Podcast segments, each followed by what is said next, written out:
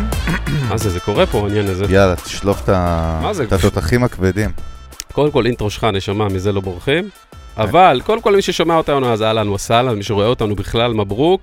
מזכיר לכם, יש לנו טיק טוק חדש של Music Business Podcast, יש לנו את, ה, אמ, את הערוץ של הספוטיפיי החדש, אחי, של הקטעים הקצרים, אז גם אתם מוזמנים כבר להיכנס ולעקוב. כמובן, אנחנו ביוטיוב ובספוטיפיי ובאפל אה, פודקאסט, ואנחנו שם בכל מקום, אז קודם כל, יאללה, תעשו עכשיו איזה follow, פרגנו. ותודה רבה לכל מאזינים ומאזינים שלנו ברחבי הגלקסיה, אנחנו צוות מיוזיק ביזנס, אלון עוני ברק, חגי גולדובסקי, שוב בחללית, והיום אנחנו חונכים, אה, כאילו אנחנו בפעם ראשונה פה באולפן הזה, זה האולפן המיתולוגי של רדיו הקצה, הקצה. כן? אה, אחד, אחד החלוצים באינטרנט, אפשר לומר, בכל כן. מה שקשור לרדיו. תכף נבין גם את ה... איך אני מסתכל עליך זה פה, איך כמו- זה קורה שזה נוח. לא, זה, עזוב את זה, זה לא מעניין. אבל uh, זה מצחיק שמי שיושב פה, זה קודם כל לא פחות ולא יותר, או אומרים לא רק לא פחות, לא פחות ולא יותר. לא אומרים? פחות, לא פחות. מאשר. נדב רביד. מנכ"ל מנהל גלגלצ. אה, ומנכ"ל גלגלצ, מה שנקרא. מנהל, מנהל. אנחנו מנהל. בסבנטיז? מנהל, בבקשה, סליחה. מנהל הלו, שלום לכם. גלגלצ אהובי. ברוך הבא, איזה כיף שאתה. איתנו, חיכינו, באמת חיכינו הרבה זמן שתבוא. אה, כבוד גדול להיות אצלכם. אתם סוג של אה, גרסת הפודקאסטים הישראלית לביוויס ובאטהד, אז היה לי חשוב... אה, אני שומע- אני חשוב שומע את זה יותר מדי בזמן האחרון. זה- מי לא- זה מי גם, אגב? great minds. נראה לי זה... לא יודע. לנו. מה זה משנה? אחד בלונדיני, אחד לא. יאללה, בסדר. אז באמת רק בוא נודה לשותפים שלנו לדרך, למכללת BPM, נותני החסות של הפודקאסט, כל הצוות הנפלא שגורם ל shit הזה לקרות כל שבוע מחדש, וליאור, ליאור אלון, ליאור או. אלון מהוללת, אה, וליאור 2, ליאור C, ליאור B, אה, ליאור D, אה, שגם היום איתנו, אה, יותם שאנחנו מתגעגעים אליו, אלירן שאנחנו מתגעגעים, מתגעגעים אליו, יקיר ועידן שאנחנו אף פעם לא רואים אותו כי הוא בחו"ל, אה, ועוד איזה 50 אנשים שעובדים פה, אלירן יביא? באמת. יביא משהו מחו"ל נראה לך מתנה? חסר לו שלא. מה עוד יביא? שנייה יש לכם פה יותר קרדיטים מאשר במצעד השנתי של גלגלצ. ואצלנו זה גם לא ממש בלי, בלי טקסט. אז יאללה, תודה רבה, ואנחנו ממריאים, ויצאנו לדרך, רוני. אז מה, קודם כל, נדב, מה קורה?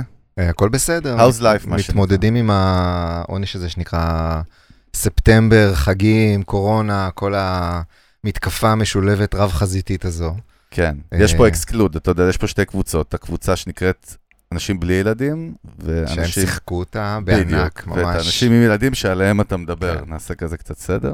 אתה שורד את זה, עוני? אנחנו גם מביאים ילדים לתוך עולם ש- שהולך אה, להיגמר בגלל משבר האקלים, וגם אנחנו סובלים, אז מכל הכיוונים אנחנו... אה, טוב, תשמע, צריך בן זוג או בת זוג חזקה, מראים מראים פה לאשתי, אחי, בלי זה, זה קשוח. אני רואה שהקרדיטים ממש- ממשיכים, מה שנקרא. היום באתי בטוב. מפרגן, מרים. לגמרי. תשמע, אתה יודע, ישבנו, דיברנו, באמת, אנחנו, אין לנו אף פעם שום אה, תכנון על פרק, לא, באמת, לא, אין, אין כאילו תיאום ציפיות לשום דבר, זה רק לבוא לדבר, אבל אתה יודע, שישבנו, דיברנו, ש- כשאתה מגיע, אמרנו, בואנה, יש יותר מדי נושאים לדבר עם הבן אדם. אה, אפילו אלון העלה, אני חושב, אתמול, אה, מחר נדב אה, רביד מגיע, נכון? כן. קיבלת ארטילריה של שאלות ממאזינים שלנו, לגמרי.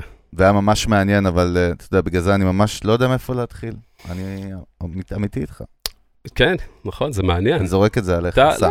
לא, קודם כל אתה לא זורק, אין התקפות, אין חזיתות וזה, אבל אתה בעצם, תכלס אתם מדברים אחד עם השני נפלא, אז אני יכול פשוט לשתוק ותנהלו שיחה אחד עם השני, זה זורם. מעולה. אה, צריך לסגור פשוט כמה פינות וזה, אבל לא, אבל אתה מגיע בעצם ממוזיקה, אתה האוריג'ין שלך, השורשים שלך, אתה התחלת בעצם ממה, מאיזה תחום במוזיקה? אני יודע שהיית די-ג'יי כאילו הרבה מאוד שנים, התעסקת הרבה בדברים, בתחומים האלה. התעסקתי רק במוזיקה, כל החיים. מוזיקה זה היה אה, הדבר העיקרי. שעשיתי ב- ב- בכל מיני זוויות. היה לי מזל או, או לא מזל, אבל יצא שהתעסקתי במוזיקה מכל מיני אה, פינות. אה, גם כמוזיקאי ומפיק מוזיקה, גם כדי-ג'יי, גם כעיתונאי מוזיקה, גם כשדרן רדיו, גם כיועץ אה, מוזיקלי אה, לפיתוח אלגוריתמים של מייקרוסופט, גם כעורך תוכן בחברת מיוזיק קלאב, איימש, כאילו בעשור הקודם וזה שלפניו. אה, זה ככה ממש על קצה המזלג, אני בטח שוכח כמה דברים בדרך. כמנהל לייבל קטן, גם את זה עשיתי. אה, אז נגעתי ממש בכל מיני אה, זוויות של מוזיקה. אה, ואחד הדברים שיצא לי לעשות פחות, או כמעט ולא, זה, זה ממש ב business של ה... כאילו לעבוד בצד הזה של החברות תקליטים גדולות, וזה זה ה industry, דברים מה שפחות שנקרא. יצא לי, כן. Mhm. לשמחתי, אני חושב, אבל אה, אה, כן. ומאיפה ה passion הזה מגיע למוזיקה? מה כאילו שם גרם לזה, אתה יודע, לעשות את כל מה שאתה עושה? לא יודע, פשוט במוזיקה, זה היה שם. זה- זה... אני זוכר את עצמי מגיל צעיר, אה, שומע רדיו ו- ונטרף מהצלילים שאני שומע. שומע, כאילו, זה, אני מדבר איתכם על אה, כשהייתי ילד קטן, זה כזה, נגיד 80's, אתה שומע רשת ג' בהתחלה, שזה היה אז תחנת פופ, לא היה אז אינטרנט ולא היה MTV, אז המוזיקה הייתה מגיעה או מרשת ג' או מקול השלום של אייבי נתן, או מרדיו Jordan Broadcasting פרום עמן. אשכרה. למי שגדל בירושלים, שהיה להם כאילו משדרים את המצעד הבריטי כל שבוע. וזה היה לשמוע מוזיקה ו- ו- ולהיטרף מה- מהסאונדים, זה גם היה עשור מטורף מבחינה מוזיקלית, כי זה היה עשור שבו הטכנולוגיה שינתה את המוזיקה, וכל שנה, אתה, אתה שומע מוזיקה שיצאה ב-82 ומוזיקה שיצאה ב-83, המוזיקה לא הייתה אותו דבר, כי, כי יצאה מכונת תופים חדשה שכולם קנו, והיא שינתה את איך שהמוזיקה נשמעת. זאת אומרת, ההתפתחות המוזיקלית שהייתה משנת אה, 79 עד 89, זה, זה, זה כאילו חמישה עשורים של מוזיקה בתוך עשור אחד. אה, אם אתה תביא מישהו, שמעתי זה, אני, תרשו לי לגנוב איזה ציטוט מוזיקלי מאחד הגיבורים שלי, שדיבר באיזה פודקאסט, ובחור בשם קירן הבדן, אה, פורטט, התראיין באיזה פודקאסט, והוא אמר שאם היית לוקח מישהו משנת אה, 69, והיית משמיע לו את המוזיקה משנת 89, אז הוא היה כאילו, "פפ, מה זה המוזיקה העתידנית הזאת, אלוהים ישמור, מה זה הדבר הזה. אה, ואם אתה תיקח מישהו משנת אה, 99 ותשמיע לו מוזיקה משנת 2019, אז כאילו ההתפתחות המוזיקלית, השינוי המוזיקלי הוא לא כזה גדול. אה, לעומת זאת, מה שהוא אמר זה שאם אני אה, לא רוצה בכל זאת אה, להוריד לה, להתקדמות הטכנולוגית, זה שאם אתה מקשיב, אם אתה הולך להופעה אה, היום, אז הפיתוחים הטכנולוגיים העיקריים נמצאים בשדה הזה. מי שבא היום להופעה, להופעת מוזיקה, אם אנחנו רגע שמים את הקורונה בצד, אז uh, מה שהוא מקבל זה חוויה הרבה יותר מדהימה גם מבחינת סאונד, מבחינת visuals, ושם באמת הייתה התפתחות מטורפת ב-20 שנה. כן, ה live show בכלל היום הוא המקום שבו הכל באמת כן. קורה בתעשייה. אבל אם אנחנו נחזור לשאלה שלכם, אז, אז התשוקה שלי הייתה לסאונד, למוזיקה, לאיך שהמוזיקה נשמעת, למה שהמוזיקה עושה לי. וזה תמיד היה מה שלקח אותי קדימה, לפתוח את האוזניים לעוד דברים, לגלות עוד דברים, אה, ולהקשיב לאנשים ש- שמגלים לי מוזיקה חדשה, לחפש בעצמי מוזיקה, לגלות מוזיקה, ואיכשהו גם זה גלגל אותי בצורה כזה טבעית לכל המקומות שהייתי בהם, זה, זה איכשהו קרה. אגב, live shows, אני ראיתי איזשהו ראיון עם איזה מישהו שהדבר הבא שהולך להיות בהופעות חיות, שזה הדבר שאותו אי אפשר לה... יהיה להחליף בעולם הדיגיטלי, אבל כן ישדרגו אותו ברמה כזאת שאנשים יגיעו להופעה, והטכנולוגיה תהיה שהם ישימו איזשהו... איזה אביזר או איזה משקפיים, ואז בעצם יהיה להם הופעה אינטראקטיבית, זאת אומרת, יופיע להם על המסך, נגיד, הפרטים על הזמר, או המילים של השירים, והם רואים את זה ב... זה נשמע לי קצת מעיק, אני בא לראות זה, זמר, למה אני שזה צריך את בפיתוח. הדאטה שלו ומה... תחשוב, זה קודם כל זה אינטראקטיבי, ואתה גם... זה שזה בפיתוח זה לא אומר שזה יתפוס. אני לא יודע, אבל שמעתי שזה להיות הדבר הבא, אני חושב על זה, זה מ- אה, מעניין. אני יודע שכאילו בסוף אנחנו רוצים לחוות את הגיבורים שלנו, זה כאילו כבני אדם, כאילו אני חושב, כן. נגיד, שאני ראיתי פעם ראשונה את ההולוגרמה שעשו, אתה זוכר לפני כמה שנים את האייפ, את החברה הזאת שעשתה את הטסט הזה, אני לא יודע, זה היה עם קווין אני חושב, נכון? עם עם- טופק, אני זוכר אה, עם איזה טופק הולוגרמה. זה היה הראשון, נכון. תשמע, כשראיתי את זה, זה פתאום טופק. כאילו עשה משהו, כי, כי באמת זה לה- סוג של להחזיר מהמתים, וב-3D, והניואנסים והכל, נותן משהו. בוא תתחיל מזה שתלך להופעות. בסדר, נתקדם משם אני על אשאיר אותך, אני הטכנולוגיה. צריך הופעות, אתה ההופעה הכי טובה בעיר. עזוב אותך. לא, אבל, כן, כן, כן, אבל זה היה קופי. פייסט. אה, בבקשה, כבודו. דרך אגב, זה נראה לי שיחה בפני עצמה מרתקת איתך ברמת האבולוציה של הטכנולוגיה והמוזיקה, אבל uh, מעניין, אמרת שבאמת כאילו ב industry לא נגעת ב positions האלה, מצד שני היום אתה יושב על ה... מה שנקרא, על ה position שהוא, אני לא יודע אם הוא מול כולם, או עם כולם, או נגד כולם, או, או in front of, אתה יודע. עכשיו, אה. אחד התפקידים הכי משפיעים במדינה על התעשייה הזאת, כאילו. לא, אלון. כאילו, אה, כהגדרה שלה. כן, זו הגדרה, יש זה בה? משהו, יש בה משהו. שאלה אם זה מה... אז- לא, אז משהו- אומרים לי את זה, אני לא מרגיש את זה ביום-יום.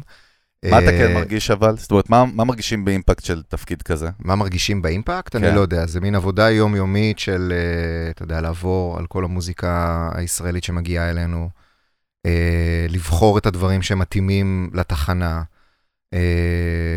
לעבוד עם, ה, עם הטאלנטים של התחנה, עם השדרנים, עם האורחי מוזיקה, אורחות מוזיקה, וכל הזמן להישאר, אה, או לנסות להישאר אה, רלוונטיים, ו, אה, ולשאול את עצמך כל הזמן איפה המקום שלנו עכשיו, הוא נכון, הוא לא נכון, כל הזמן לבחון את עצמך מול הדברים שקורים. ואני חושב שאחד הדברים ש, שאני אה, מגלה, זה שאתה יודע, באים אליי כל מיני אנשים, אומרים, אתם, אה, אתם עשיתם ככה ועשיתם ככה, אתם אה, הרמתם את ההיפ-הופ, הרמתם את הזה, הורדתם את הזה. בסופו של דבר, אנחנו תחנת רדיו שאמורה לשקף ולהביא לידי ביטוי את הפעילות התרבותית, המוזיקלית שקורית בארץ, מצד אחד, ומצד שני, לשקף את מה שהקהל אוהב. אה, אז לבוא ולהגיד ש, שתחנת רדיו היום, ב-2020-2021, יש לה כוח ממש להמציא ז'אנרים ולהמציא אומנים, זה לא, זה לא קורה יותר. הרעיון הוא באמת לשים את האצבע בזמן הנכון, על הדברים הנכונים, ולתת להם ביטוי. עכשיו, לבוא ולהגיד ש... אה, זה, זה ביקורת שקיבלנו, שגלגלצ נתנה מקום להיפ-הופ הישראלי, יש כאלה שאומרים שהם שמחים שזה קרה, ויש כאלה אומרים, מה פתאום? אה, אבל בסופו של דבר, זה דבר אמיתי שקורה פה, יש פה סצנה מטורפת, היא רק הולכת ונהיית עוד יותר גדולה ועוד יותר מעניינת ועוד יותר מגוונת. יותר מיינסטרימית גם. כן, אתה יודע, מה זה מיינסטרים? זה בהיפ-הופ. כן, בסדר, יש, יש דברים ש... Uh, הדוגמאות המובנות מאליהן של טונה ושל רביד פלוטניק, שהפכו להיות אומנים ש, שיש להם uh, uh, השפעה גדולה על מה שקורה במיינסטרים והרבה קהל וזה, זה הכל נכון. Uh, אבל קורים הרבה הרבה דברים שהם כזה, שפעם היו מאוד מאוד שוליים, אבל הם כבר יש להם מספיק קהל כדי להיות uh, מסקרנים ומעניינים ולהשפיע מעבר, אם זה טדי נגוסה וכהן שהוציאו עכשיו תקליטים. אה, שהם תקליטים שנשמעים מצוין, ו... ואתה עומד מול הדברים האלה, ואתה צריך לבחור כל פעם מה, מה להכניס ומה לנגן. Uh, מצד אחד. מצד שני, דיברת על האם אתה מול התעשייה או ביחד עם התעשייה, uh, ואני חושב שגלגלצ היא, היא גם וגם. כלומר, מצד אחד, היא תחנת רדיו, היא לא עובדת בשביל תעשיית המוזיקה, היא עובדת בשביל המאזינים שלה. היא ממלכתית בעצם? היא נחשבת תחנה ממלכתית? אה, מה זה ממלכתית? היא ציבורית, היא תחנה ציבורית, אבל כאילו- שוב, יש גם הגדרות שונות, אתה תשאל עשרה אנשים מה זה תחנה ציבורית, וכל אחד ייתן לך תשובה. אז מה אתה אומר?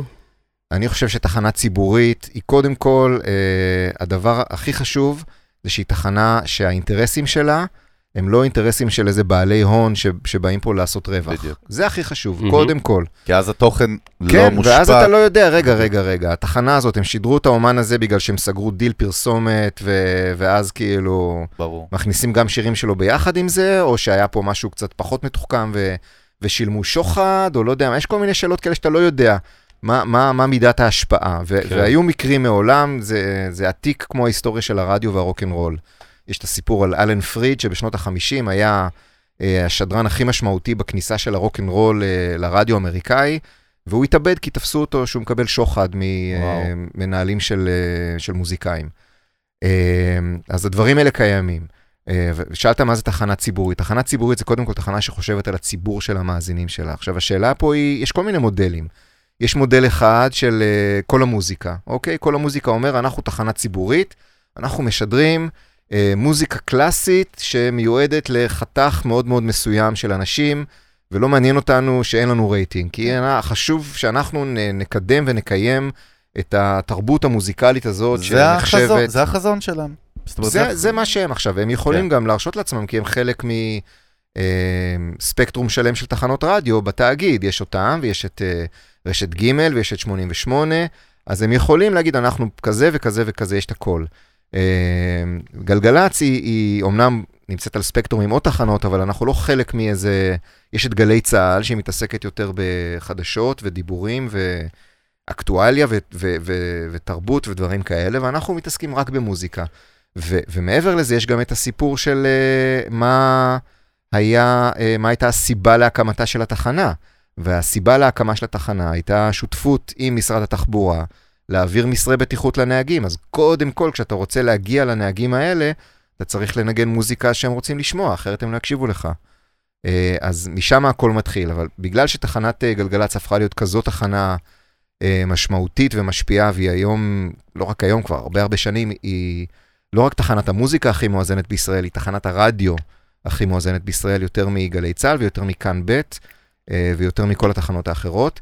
אז גם, uh, כמו שאומרת הקלישאה, uh, with great power comes great responsibility, אז אתה פתאום צריך uh, להקפיד שאתה uh, נותן ביטוי לעוד דברים שקורים. אתה לא יכול להיות uh, ציני וקר ולהגיד, אוקיי, אני פונה רק לפלח הזה והזה של המאזינים, אז אני, כל מה שלא נופל בתוך זה, אני לא אנגן. ואז אתה לא תנגן לא זמרים צעירים מדי ולא זמרים ותיקים מדי. אז יוצא שגלגלצ היא תחנה שמנגנת מצד אחד, אה, אם יצא שיר חדש ו- ומעניין של חווה אלברשטיין, ו- או שלום חנוך, שהיה השיר שלו שהתנגן עכשיו, אה, ומצד שני, יש לך את אה, נונו, שמתנגנת עם, עם בנים, שזה כאילו מין להיט ויראלי כזה. שזה כאילו בתחנת רדיו אחרת זה לא היה מתכנס. הדברים האלה לא עובדים ביחד באותו... כשאתה מסתכל על זה בעיניים מקצועיות, קרות, אז תחנת רדיו לא אמורה לשדר את הדברים האלה ביחד. והנה, גלגלצ כן משדרת אותם ביחד, ועדיין נשארת uh, תחנת הרדיו הכי מואזנת. יש משהו רגשי בציבור כלפי התחנה הזאת, זה קטע, כאילו, יש, יש משהו רגשי לטוב ולרע. אני חושב שיש משהו רגשי כלפי כל דבר שהוא, שהוא מוביל בתחומו. יש גם הרבה שנאה וגם הרבה אהבה למי, נכון. שהוא, uh, למי שמקשיב לתחנה. אבל אני חושב שאחד השינויים uh, הכי גדולים ש... שעשיתי בתחנה ב... בשש שנים שאני נמצא בה, היא להפוך את התחנה למשהו שהוא קצת יותר uh, מעורר רגש. במובן הזה שלפני כן גלגלצ הייתה תחנת מוזיקה, וזהו. כלומר, השדרנים בתחנה היו סוג של כינור שני, אם לא ומטה, למוזיקה. ההנחיה הייתה, אנשים לא רוצים לשמוע אתכם מדברים, רוצים לשמוע מוזיקה, אז אם אין לכם uh, משהו חשוב לומר, כמו למשל מה השעה, אז תסתמו את הפה ותנו למוזיקה לנגן. אה, ואני חושב שאולי גם זה היה נכון לפעם. אה, והרדיו צריך לחשוב מחדש על המקום שלו בעולם שיש בו ספוטיפיי ואפל מיוזיק, ואנשים יכולים לקבל סטרים אה, מוזיקלי 24/7. שמותאם לטעם שלהם, הרי איך עובד... פרסונליזציה לפנים. כן, איך עובד רדיו FM? רדיו FM עובד על זה שאני פורס שמיכה רחבה כזאת, שכשאתה יושב באוטו ושומע רדיו, אז uh, לפחות אחד משלושה שירים יהיה שיר שיהיה לך כיף לשמוע, וגם uh, הילד שלך שמאחורה גם לא יתבאס יותר מדי, וזה יפגע כזה רחב בכולם, פחות או יותר. ברור שאי אפשר לפגוע בכולם, וברור שאין תחנה שהיא כזאת ברודקאסט ש- שמשדרת לכולם, זה לא קיים ולא יהיה, אבל, אבל מראש אתה לא יכול לעשות אה, פרסונליזציה לכל אחד ואחד מהמאזינים, אין כזה דבר. אמ, אז מראש המוזיקה היא יותר רחבה, אבל לצורך העניין, אה, אם אתה מעוניין לקבל רק מוזיקה, ואתה לא רוצה את כל הפרומואים ואת החדשות ואת הדיווחי תנועה ואת ה... את הבדיחות של השדרנים, אז לך תשמע ספוטיפיי ותשמע אפל מיוזיק, וגם תקבל מוזיקה שהיא ממש מתאימה לטעם שלך, או לפחות עד כמה שהאלגוריתמים יצליחו. וזה לא שהם מצליחים 100%, אבל זה עדיין יהיה יותר קרוב אליך. אה, והרעיון היה שאוקיי, נכנסתי לתפקיד ב-2015, זה היה עוד לפני שהגיעו לארץ ספוטיפיי ואפל מיוזיק, אבל זה היה ברור שזה רק עניין של זמן עד שהם יגיעו. איפה צריך להיות הרדיו אל מול הדבר הזה? מה הרדיו יכול לעשות כדי להילחם בהם? מה, מה להיות, uh, להקים שירות סטרימינג משל עצמו בכספי הציבור? ברור שלא. Uh, אז הרעיון הוא uh, לקחת את, ה, את הדבר היחיד ששירותי הסטרימינג לא יכולים לעשות, וזה לשים דגש על האלמנט האנושי, על השדרן. השדרן היה בן אדם שמדבר, ויכול עכשיו בשידור חי להגיד איזה משהו ש... יצחיק אותך, ירגש אותך, יעניין אותך, ישים לך את השיר בקונטקסט מסוים, יספר לך משהו שלא ידעת, יעצבן אותך, אבל פתאום אתה מפתח איזה קשר לדבר הזה, זה נהיה משהו אנושי. ואני חושב שזה הכוח של הרדיו, אה, ששירותי הסטרימינג לא יוכלו ממש אה, להעתיק או, או לשכפל. כאילו במודל שהם קיימים, זאת אומרת במבנה שהם קיימים, כן, זה מה שאתה אומר. כן. אותי מעניין דווקא טיפונת לחזור אחורה למה שאמרת על הקטע של נגיד, אה, של התחנה עצמה, של גלגלצ, עם שת"פים, עם אמנים וזה, כי אני נגיד ראיתי בפייסבוק, סתם תהיתי על זה, אמרתי, כן. אוקיי, אולי סוף סוף אני יכול לפתור, לסגור את הפינה הזאת, שנגיד ראיתי גם איזשהו פוסט שבעצם אה, מראה כאילו קניית כרטיסים להופעה של שלמה ארצי, לדוגמה, איזה 2 כן. פלוס 1, או איזה מבצע, וזה בא מתוך העמוד, מתוך התוכן של גלגלצ. ואז כן. אמרתי, אוקיי, רגע, מה זה, זה פרסומת לשלמה ארצי מתוך התחנה, זה שת"פ, מי, מה הולך פה, מי מרוויח מזה, איך זה עובד, למה יש את הדברים אוקיי, האלה, ומה זה? אז קודם כל השארנו גם כל מיני פרדים פתוחים כאלה, ודיברתי קודם על העניין הזה של מול התעשייה, בעד, אם אתה נגד או ביחד או זה, אז, אז, אז קודם כל, תעשיית המוזיקה בישראל, שוב, אני לא עובד בשבילם, אה, אני עובד בשביל המאזינים של גלגלצ, קודם כל, אבל יש פה תעשיית מוזיקה שהיא אה, מצד אחד אה, משמעותית, אבל מצד שני גם קצת שברירית, ואנחנו צריכים גם לחשוב על, אה, על האומנים שהתעשייה הזאת מייצגת ועל המורשת התרבותית שלהם. אז אנחנו מנסים לעבוד גם ביחד איתם, ואם בא אליי מישהו בחברת תקליטים עם ניסיון ואומר לי, תשמע, השיר הזה, שלמה לא הכנסתם אותו לפלייליסט? אה, מה- למה, למה אחרי שבוע החלטתם שאתם לא מכניסים אותו לפלייליסט? אז אני אקשיב לו, ואני אני אגיד, וואלה, בוא ניתן לזה עוד צ'אנס, עוד שבוע. אני לא בהכרח יודע הכל, אני לא בהכרח אה, מתיימר אה, להיות צודק בכל החלטה שאני מקבל. לא אכפת לי לתת לשיר הזה עוד שבוע, ולנהל דיאלוג מול התעשייה, ו- וקורה שלפעמים אתה שומע את השיר עוד שבוע, אתה אומר, רגע, וואלה, יש בזה משהו, אולי זה... אתה לא תמיד אה, נופל לך האסימון על הוואן. אה, סליחה, לא, האסימון זה, זה משהו ישן. לא תמיד. נופל לך ה-NFT על הוואן. אה, אז... אה, אבל איך זה קשור לדבר ההוא? לשלמה ארצי? לא, שנייה, אז, אז תכף, תכף אני אגיע גם לזה. אז במובן הזה, לי, לי מאוד חשוב ש, שהתחנה בעבר, כש, כש, כשנכנסתי אליה, הייתה קצת תחושה של מנטליות מצור בגלגלצ. בגלל שגלגלצ תמיד הותקפה מכל הכיוונים, למה אתם ככה, ולמה יש פלייליסט, ולמה אתם בוחרים את זה, והייתה כל הזמן תחושה שאנחנו אנחנו יודעים מה אנחנו עושים, אנחנו צודקים, הנה עובדה, אנחנו מצליחים, אבל אי אפשר להתחיל להסביר את זה לכולם, ואי אפשר זה, אז כאילו היו קצת מורידים את הראש, ו... ו- וזה קצת כאילו, קצת חרה לי. אני זוכר שפגשתי פעם, כשעוד הייתי בקצה, אה, פגשתי אחד מבכירי התחנה באיזה פאנל, ואחרי הפאנל עמדנו ליד המכונית שלי או שלו, בחניון איפשהו, והוא כזה התחיל להגיד לי, לא, אתה לא מבין, אתה לא מבין כמה מוזיקה גרועה יש, אנחנו בוחרים באמת את הדברים הטובים, זה, זה לא מה שאתה חושב, ו- ואנחנו גם מנגנים את השיר הזה, וגם את הלהקה הזאת, וגם אינדי, וגם זה. ו- ואמרתי לעצמי, למ- למה הוא מצטדק בפניי? למה הוא צריך כאילו... למה שאני אחשוב אם הוא צודק או לא צודק? למה זה חשוב לו בכלל? ו... אה, ואני חושב ש... ש... שקצת שחררנו את הדבר הזה, וגלגלצ היום נמצאת במקום שהיא אומרת, כן, סבבה, זה מה שעושים, יש גם את זה, ויש גם את זה וגם את זה, לא צריך להצטדק בפני כולם, לא צריך uh, להרגיש שמה שאתה עושה זה לא בסדר, ו... וגם היה נורא חשוב לייצר יותר פתיחות מול התעשייה. אז אנחנו מפרסמים את הפרוטוקול המלא של הישיבה כל שבוע, כל השירים שמגיעים אלינו. Uh, מתפרסמים כאילו מה עבר, מה לא עבר, מה ממשיך עוד שבוע. Uh, ו- ונורא חשוב לנהל דיאלוג, אני משתדל באמת לענות לכל מייל שמגיע אליי, כל עוד, אם זה לא מייל שאני ב-BCC, שאני יודע שעכשיו קיבלו את זה אלף איש, אז ברור שאני לא אענה לכל אחד כזה. אבל אם מישהו טרח לכתוב לי באופן אישי מייל, uh, אם זה האומן הכי קטן ש- ששלח מייל כזה, רציתי לוודא שזה הגיע.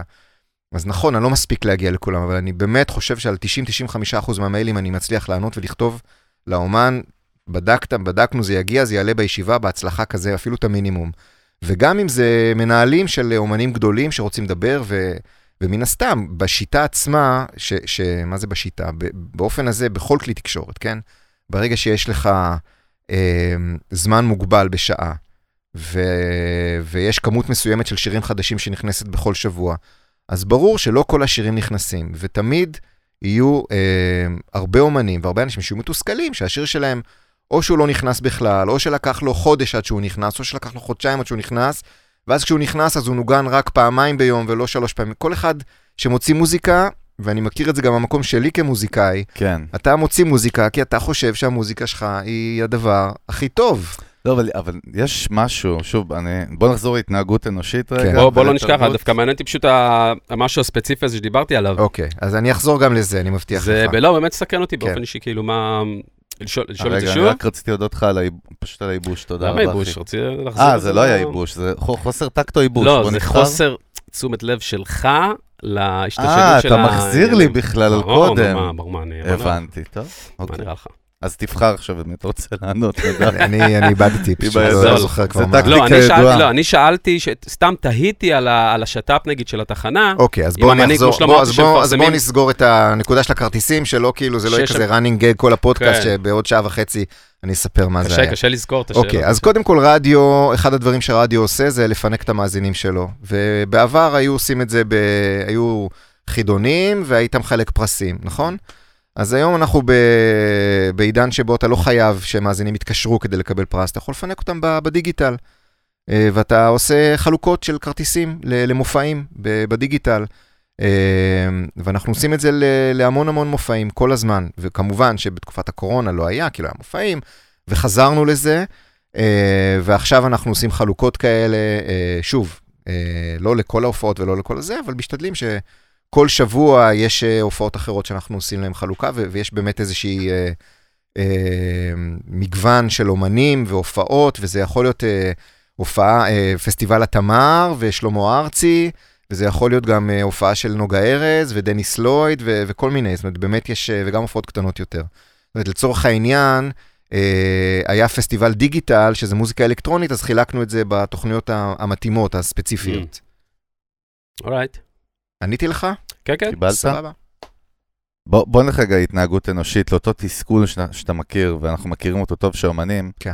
שאני מבין אותו בכל ההיסטוריה האנושית, נגיד, בקיצוניות, עד ל, לעידן שיש social media ויש לי כאילו לינק ישיר, כאילו engagement לקהל שלי דרך social media, נכון?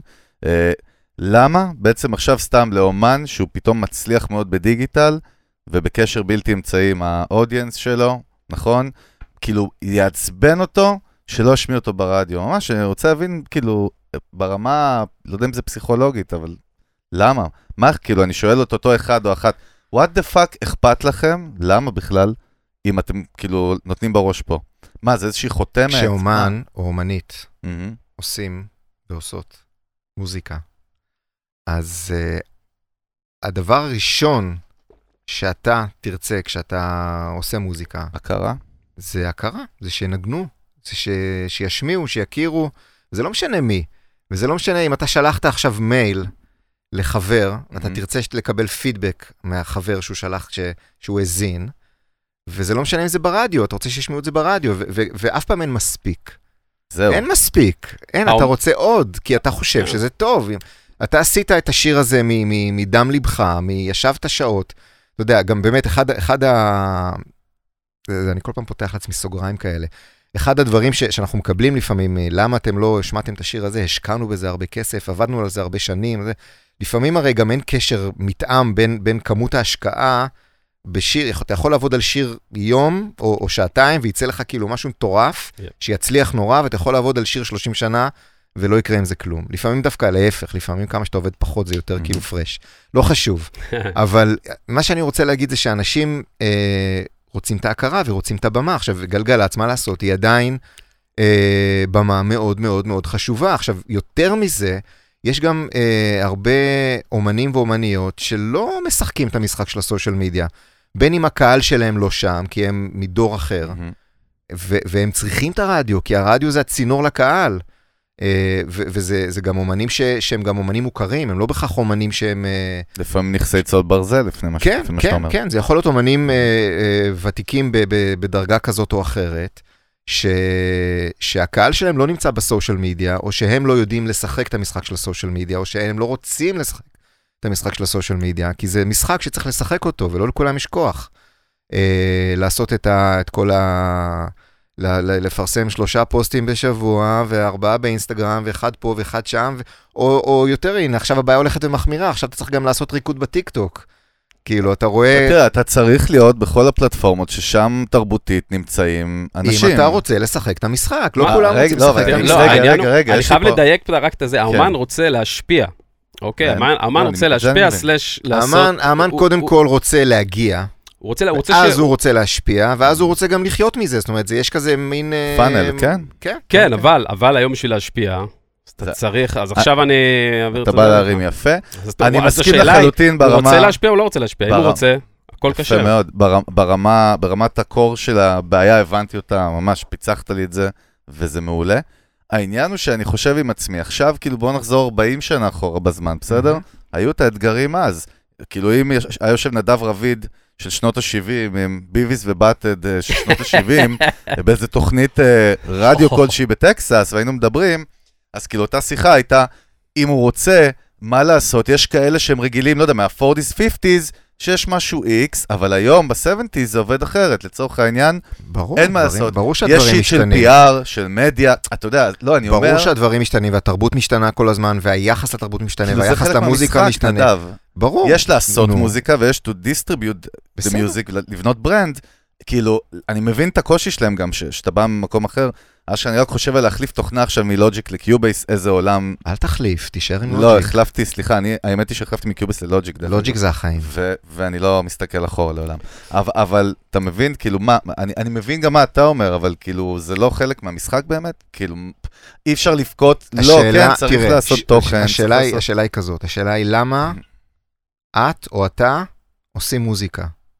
יש כל מיני תשובות אפשריות לשאלה הזאת. נכון. ו- והשאלה הזאת, התשובה לשאלה הזאת מאוד השתנתה אה, מאז שהמוזיקה הפכה להיות אה, אה, מרכיב מרכזי בתרבות הפופולרית, אה, ומאז ש- שהיא גם הפכה להיות אה, כלי לאנשים להיות מפורסמים. אה, ו- ופעם אנשים היו עושים מוזיקה כי זה היה זמן נחמד להעביר ליד המדורה. או ב- בארוחת, אה, בארוחה משפחתית, היה מישהו היה מביא את הגיטרה, כן.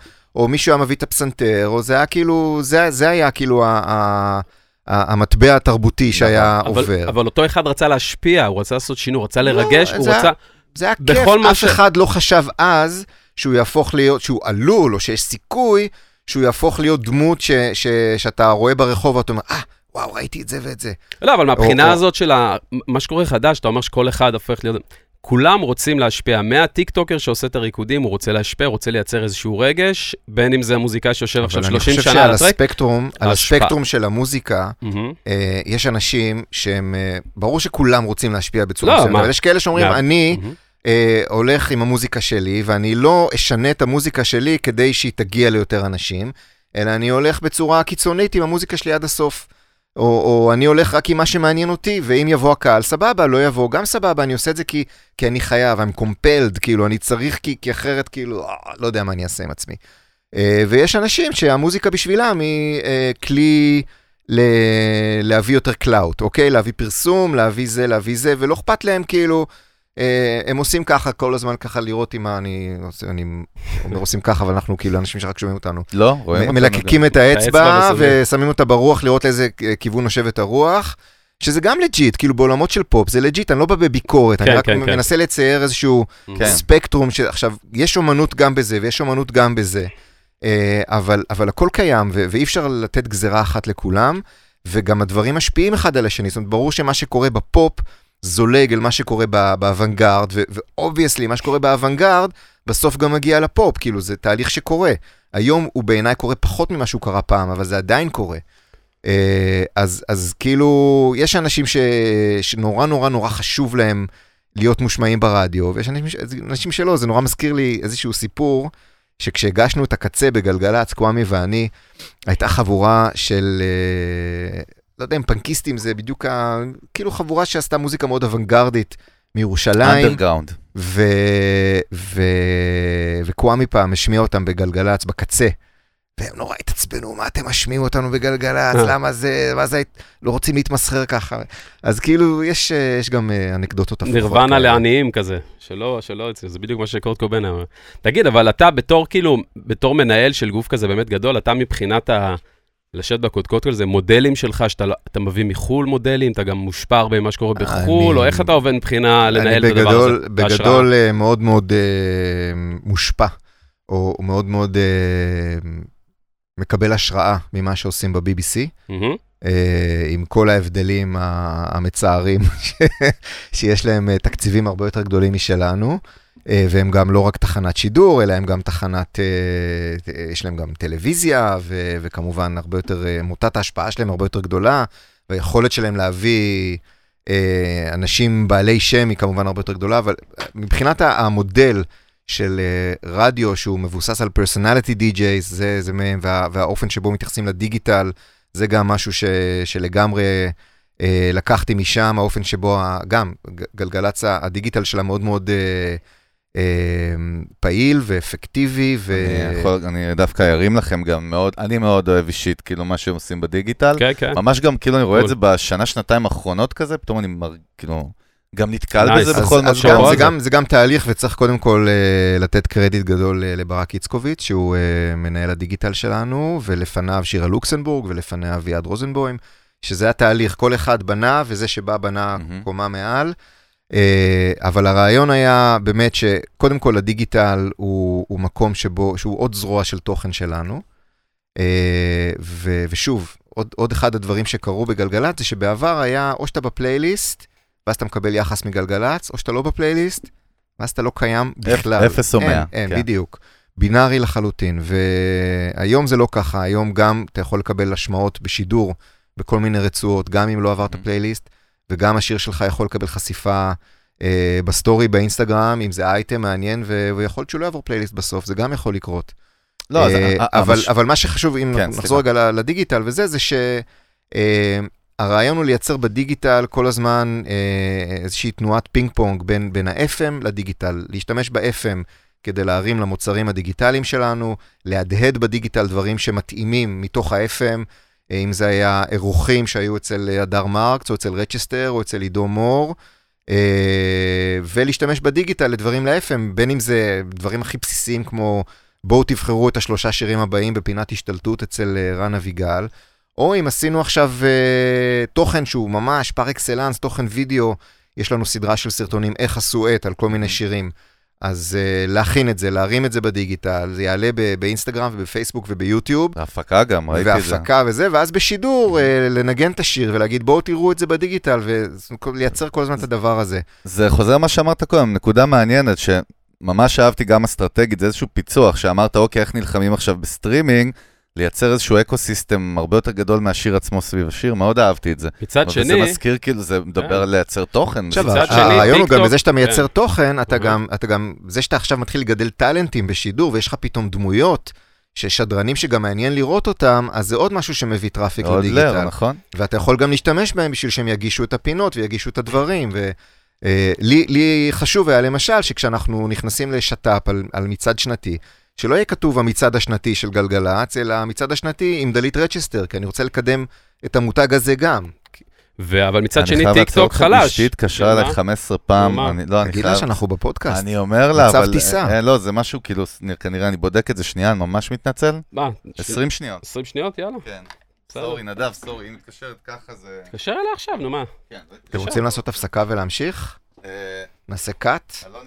ואני גם אה, אבדוק את הטלפון כן, לראות שגם לי אין. איזה מצב חירום בבית. סבבה.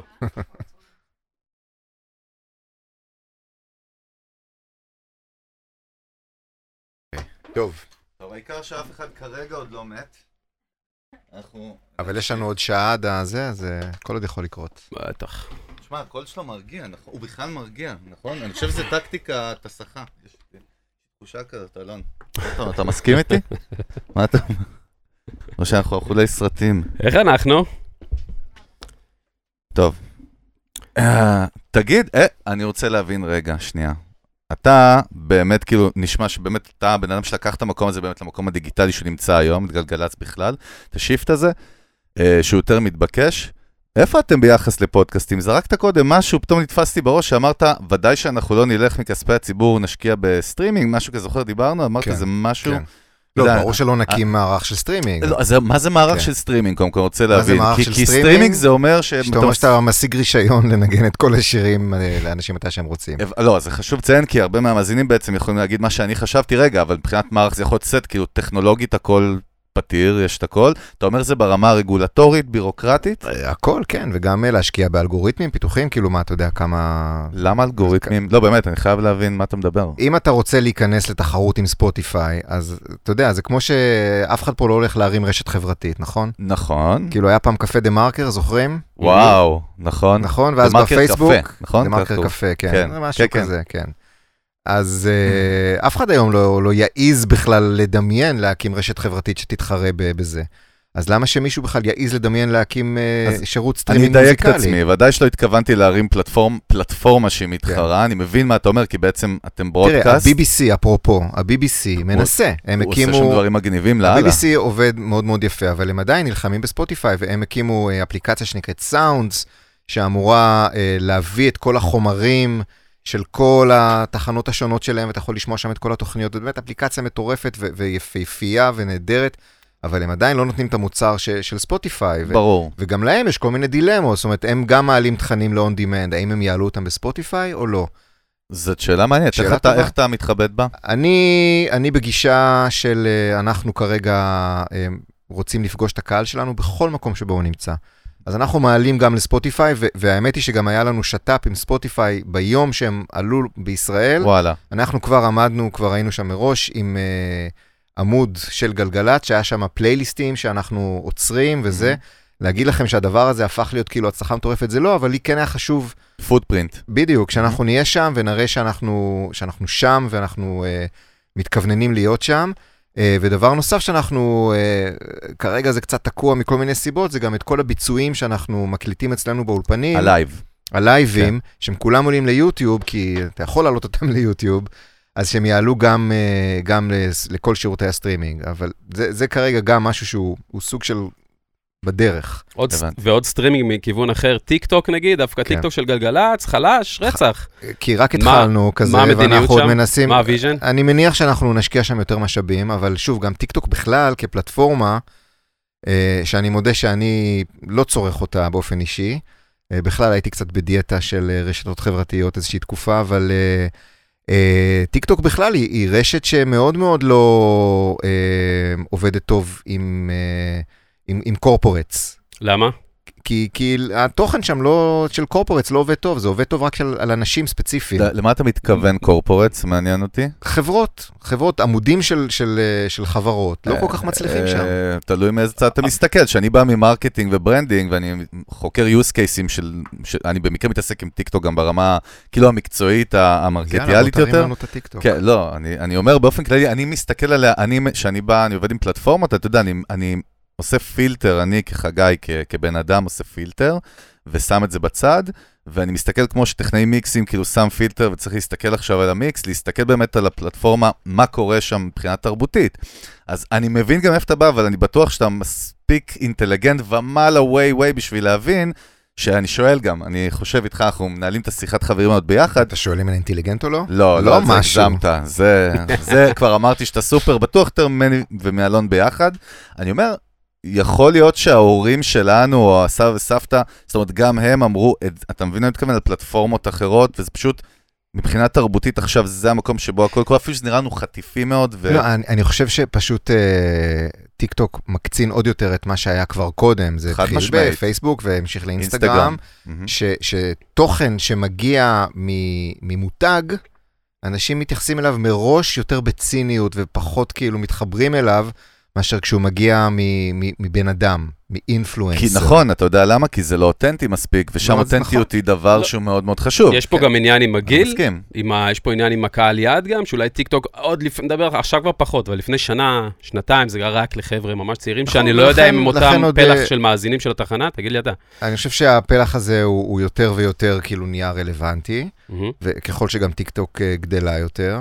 אה, אבל אם אנחנו מסתכלים על קהל היעד של גלגלצ, כאילו מגילי 18, 18 ומעלה, כשאנחנו יודעים שמקשיבים גם, גם פחות, פחות, זהו. אבל אה, באופן מוצהר אנחנו מגיל 18, כי חיילים, אתם obviously. כמו אלכוהול וסיגריות, אה?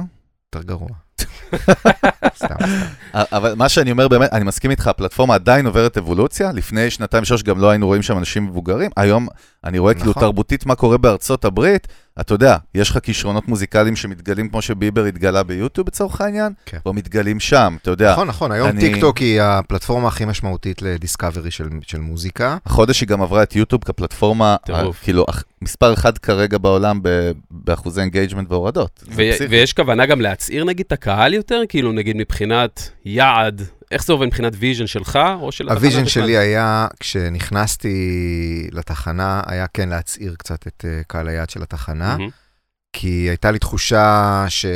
שהקהל קצת התחיל כזה להתבגר עם התחנה, כן. אה, והיה לי חשוב להגיע חזרה קצת לצעירים. מצד שני, אני חושב שיש פה גם איזושהי תקרת זכוכית, כי הצעירים גם פחות ברדיו.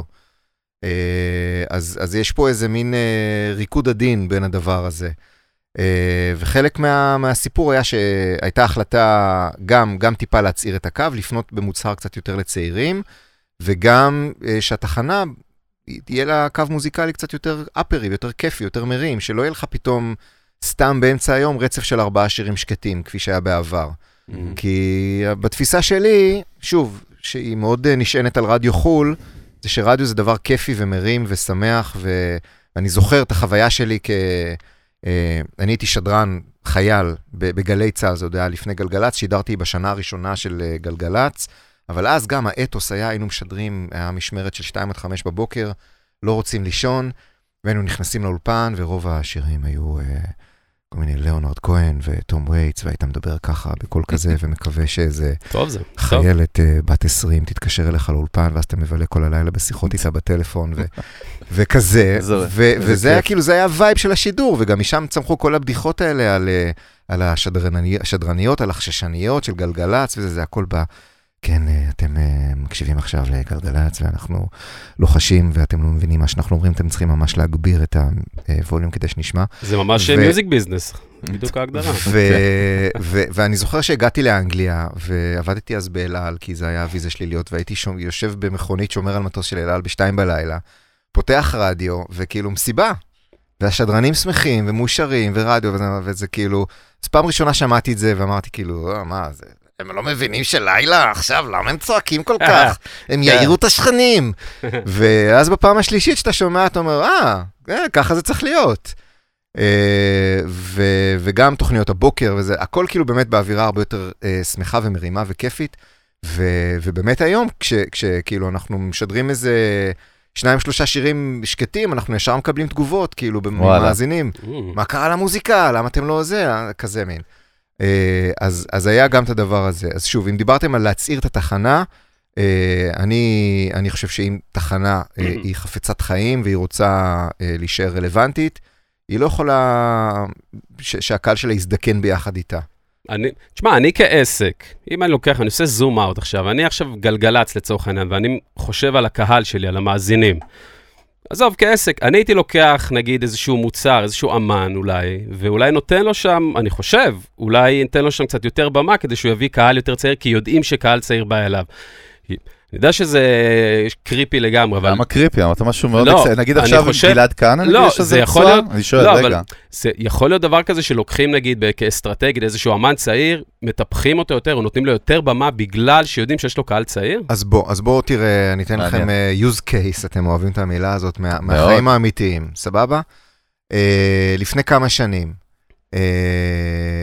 היינו באיזושהי נקודה מאוד מעניינת במוזיקה הישראלית, בכוונה אני, אני מתייחס כזה במושגים מאוד מאוד רחבים, שפתאום אתה, מגיעות כל מיני תופעות חדשות כאלה שאתה לא כל כך יודע איך להתייחס אליהן.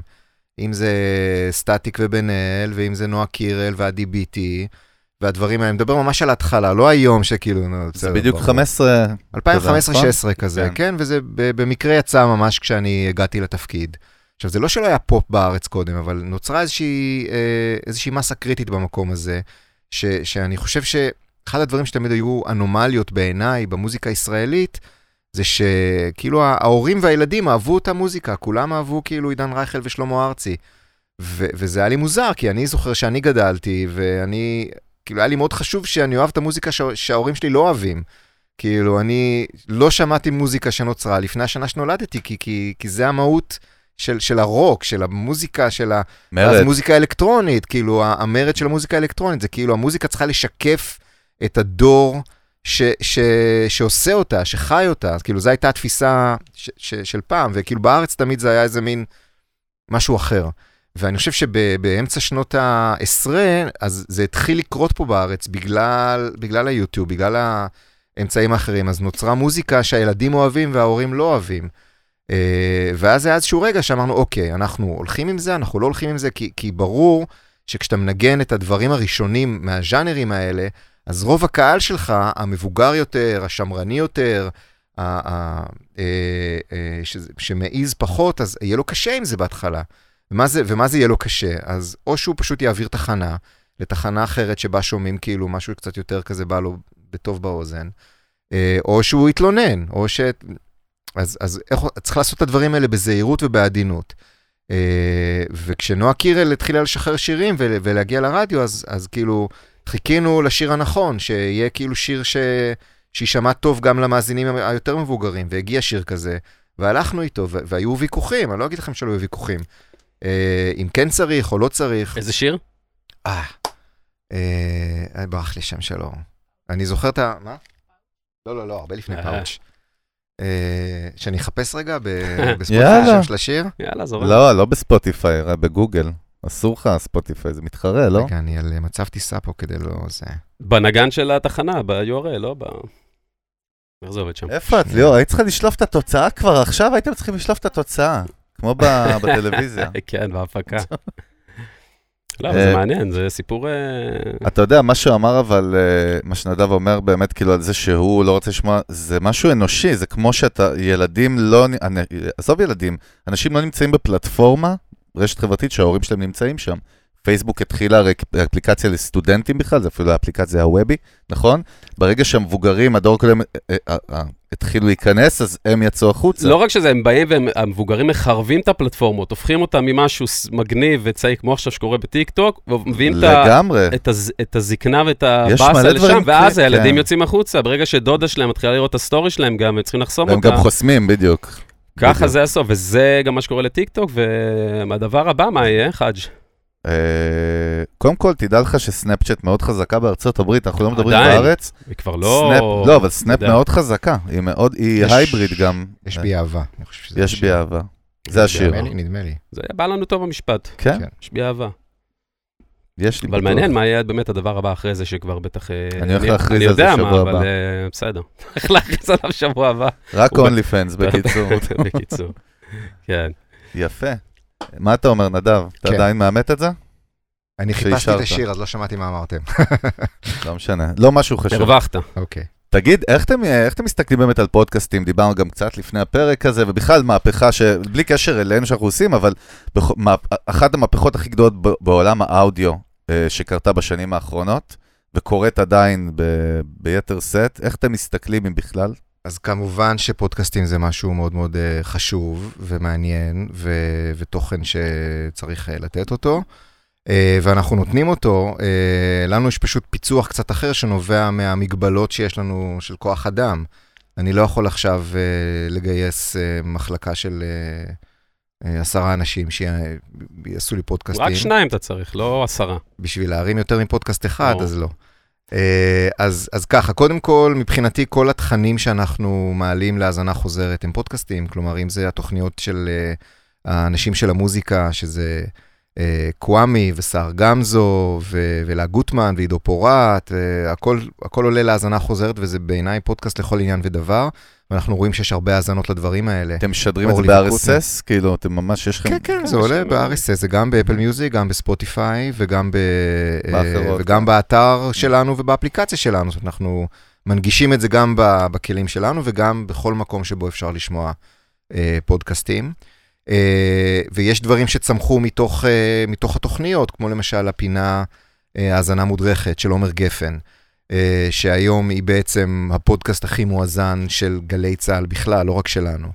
אה, וזה משהו שהתחיל כפינה הכי קטנה בתוכנית, שהוא אמר, וואו, שימו לב רגע למעבר תופים הזה, וזה לאט לאט גדל, גדל, גדל, וזה נהיה. פינה של כאילו... אה, שלמי שלא מכיר, מה-. הפורמט? הוא לוקח שירים, שירי רוק קלאסיים בדרך כלל, Mhm. ברמה של, אם זה דיוויד בואי ופינק פלויד ולד זפלין וג'ון לנון ופליטווד מק ו... אה, ו- וגם אה, נייל רוג'רס, וכאילו בעולמות האלה, ומספר את הסיפור מאחורי השיר. איך השיר קרה, מביא ציטוטים, מביא רעיונות, מביא קטעים, ו- ונותן איזה סיפור ב... אה, בדרך כלל זה סביב העשר דקות, רבע שעה, של לספר את כל הסיפור של השיר, את הרקע שלו, כל שיר והעניין שלו. באפל פודקאסט זה שיר אחד, שיר. את זה, ואז אותנו. במצ- כן. בפודקאסטים של של המוזיקה. וואלה. המוזיקה. יפה. אז יש את זה. אה, אנחנו הרמנו פודקאסט, אה, שוב, אה, הרמנו פודקאסט שהוא יותר מדבר על עולמות הפופ, שזה פופ-טוק, עם לבנת בן חמו ודורון מדלי. זה, זה לא, זה הפסיק או זה קיים? אני לא זה הבנתי. זה יצא. לחופשה, בגלל שדורון מדלי יצא ל... חופשה. לחופשה בעולם, הוא כרגע מטייל לדעתי. בדרום ספרד. וואלה. אה, גם לבנת, אה, ולבנת אה, פרשה משידור כי היא מתעסקת במוזיקה, ואנחנו נמשיך להעלות את הפודקאסט הזה איתה עם אורחים אחרים. איך היו הפידבקים? קורה. סתם בכלל ש- שהרמתם את פידבקים זה? טובים. כן? כן. וואלה. ואנחנו נעשה עוד פודקאסטים, אבל שוב, אנחנו לצערי לא יכולים להרים מערך פודקאסטים כמו של התאגיד, אין לנו את התקציבים, אין לנו את הכוח אדם, אז אנחנו משתדלים לעשות את זה בדרכנו. כן. למה, מבחינת תקציבים, מה... זאת אומרת, אין תקציבים לעשות דברים כאלה גם, בקטע של חדשנות? לאיפה כל ה... כאילו, לאן זה הולך בעצם הפוקוס, מבחינת להרים את הדברים, מבחינת תקציבים, שוב, לא אכנס יותר מדי מספרים, אבל איפה הפוקוס יותר מדי נמצא מספרים, בעצם? לא ניכנס בכלל למספרים. בכלל, אם רוצים. לא, אבל איפה הפוקוס נמצא על ה-growth, כאילו, של בוא הפלט... נעשה פוקוס על. השאלה, אתה, אולי. אתה מדבר אליי במונחים של סטארט-אפ, אני רוצה לא, רגע... כן, איפה נמצא? שים פוקוס, אני רוצה לעזור. רגע להזכיר לך שאנחנו תחנה צבאית שמשדרת מבניין רקוב ביפו, או, אוקיי. אה, עם, אה, עם אה, מצבת כוח אדם שהולכת ומצטמצמת ככל שעוברות השנים, בגלל שהצבא הולך ומצמצם תקנים ומצמצם תקו- תקנים, ש- תקציבים של פרילנסרים.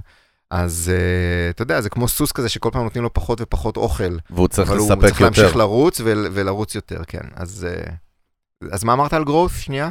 שאלתי כאילו הפוקוס, הפוקוס, לא, אז בעצם רגע, אתה רוצה להגיד לי, שלכם ברבעון הבא. לא, אז אתה רוצה בעצם להגיד לי ש- שכאילו גלגלצ לצורך העניין מאוד מאוד מוגבלת מבחינת תקציב, היא נאחזת במה שיש, כאילו אחת התחנות הכי חזקות בארץ, ה- בערך העסק הכי רווחי והכי משפיע פה, הוא בעצם אה, מאוד מאוד מוגבל מבחינת אתה תקציב, אומר המילה רווחי לא נכונה. רווחי ומשפיע זה? דברים כי שונים. זה לא ביזנס, מה רווחי? לא הבנתי. רווחי לתעשייה, סליחה, למי לא, שניזון מהפלטפורמה. בבנ- כאילו סבבה, אוקיי. ב benefit, לא, רווחי יבינו לך הבנתי. profit.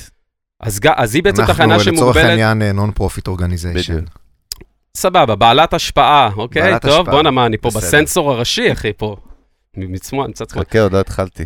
אז היא בעצם תחנה שכאילו מאוד מאוד מוגבלת בגדילה שלה, ובעצם במה שהיא היא מת- מתנהלת בתוך תקציב מאוד מאוד מוגבל, בסוג של אה, ממה שאפשר כזה. ככה, זה גלי תמיד היה צה"ל, ככה. גלי צה"ל מאז אה, הקמתה תמיד הייתה אה, סוג של נס ש, שקורה למרות ו, ו, ו, ולא בגלל, אלא כאילו לך כל מיני, הייתה עושה כל מיני המצאות ועושה, אה, טוב, נעשה ככה ונעשה ככה, פתאום היה לך תוכנית נורא מצליחה. זה מדהים שהברנד של גלי צה"ל הוא כמעט קרוב לברנד של צה"ל, אתה יודע, זה קטע. מה זאת אומרת? ה- הכוח של המותג, השם של המותג, אתה יודע, יש בסוף שם הוא מבטא מותג, הוא, הוא שום דבר בפני עצמו, אבל הכוח המיתוגי של התחנה בעיניי, הוא, הוא, הוא ממש כזה מתקרב, אתה, מבין- אתה מבין מה אני אומר? מבין אותך, יותר מעניין אותי, אבל ב... בלונגרן של זה, נגיד עשור קדימה, איפה רואים, נגיד, איפה, איפה אתה רואה אותך עם התחנה, איפה זה הולך להיות עוד עשר שנים מהיום בהתנהלות שהיא כזאת, היא בטרפת כזאת? קטונתי. אה, אני שם אה, שש וחצי שנים, עוד עשר שנים אני, אני לא יודע אם אני עוד אהיה שם, בניהול התחנה. אין עולם עוד עשר שנים, לא, אבל אבל למה יש- לך קודם? יהיה פה לא, צונאמי אבל יש כזה שיגמור את גם- יפו. כן, אבל יש גם רצון לצאת כאילו מהמעגל הזה של להיאחז במה שיש ולהיות משהו באמת יציב, כמו כאן, כמו, אתה יודע, הגופים היותר מס- מסודרים והגדולים, או שזה, כאן, או שמבסוטים ממה שיש, ועם זה מה יש, ועם זה ננצח סטייל, כאילו כזה. אתה שואל אותי שאלות above my pay grade כרגע, אה, אתה יודע. זה כן. לבורד, אה, זה את זה. אחר. קודם כל, אני חושב שגל"צ וגלגלצ הם כרגע מותגים מאוד מאוד חזקים, אה, עם הרבה קהל והרבה השפעה. אה, ו- וזה נכסים שהם, אה, עצם החוזק של המותג הוא נכס מאוד מאוד חשוב, שלא לא ימות בקלות, נגיד ככה. היו כל מיני דיבורים עכשיו על סגירה ו- וכן הלאה, כן. ולשמחתי זה לא קורה. אה, אבל אין ספק ש, שכל גוף תקשורת צריך אה, לשאול את עצמו איפה הוא נמצא ביחס למאזינים שלו, ביחס ל mission statement שלו, למה הוא אמור לעשות, למה הוא אמור להביא.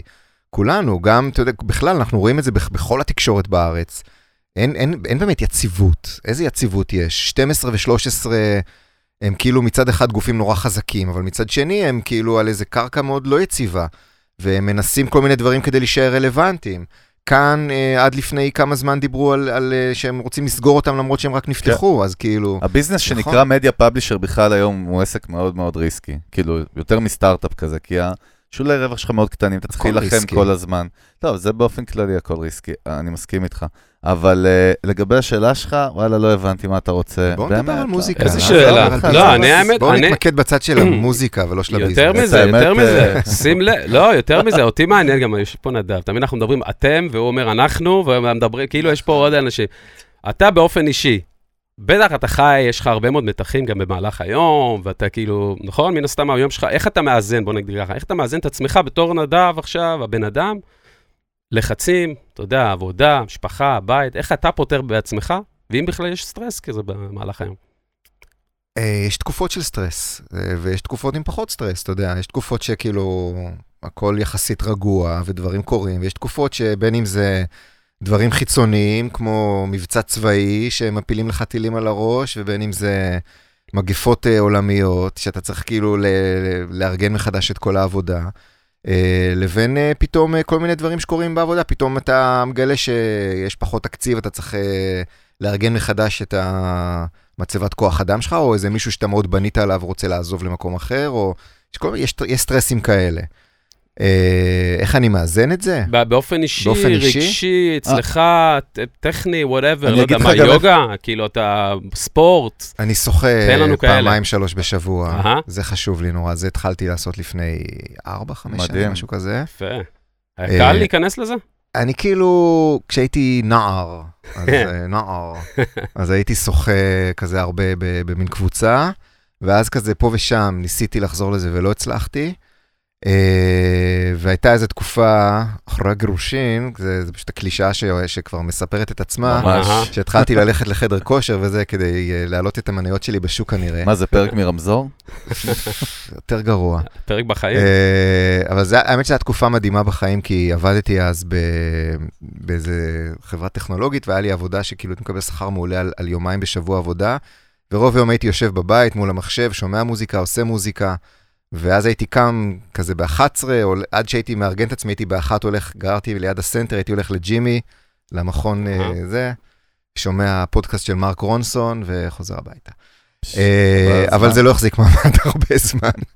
נו, היה אה, יותר טוב משנינו, אחי, יכול לעשות לנו בית ספר. חבל לך על הזמן. שוחה, הוא רק שוחה, שאלנו אותו אם הוא עושה כושר, הוא רק שוחה. זה רק- כמה פעמים בשבוע. שוחה. ולא עושה סמים, זה ה... כן.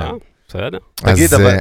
בהקשר באמת לשאלה של אלון, אם אני אכנס קצת פנימה, תשמע, יש, אתה יודע, יש תפקידים, יש פוזיישנס בחיים, יש כל מיני, יש עובד X, עובד Y, העבודה שלך אין, כאילו, אתה, אתה אמור להתעסק גם עם PR, בקלשים, נכון? זאת אומרת, ברור. דיווחים לאנשים פה, למי, למי אתה מדווח בכלל? אומרת איך זה עובד? מדווח? לא, מדווח, הכוונה היא, מי, מי נמצא כאילו מעל גלגלצ? מי, בני גנץ? מעליי נמצאת כרגע גלית אלטשטיין, שהיא אה, ממלאת מקום מפקד גלי. צה"ל.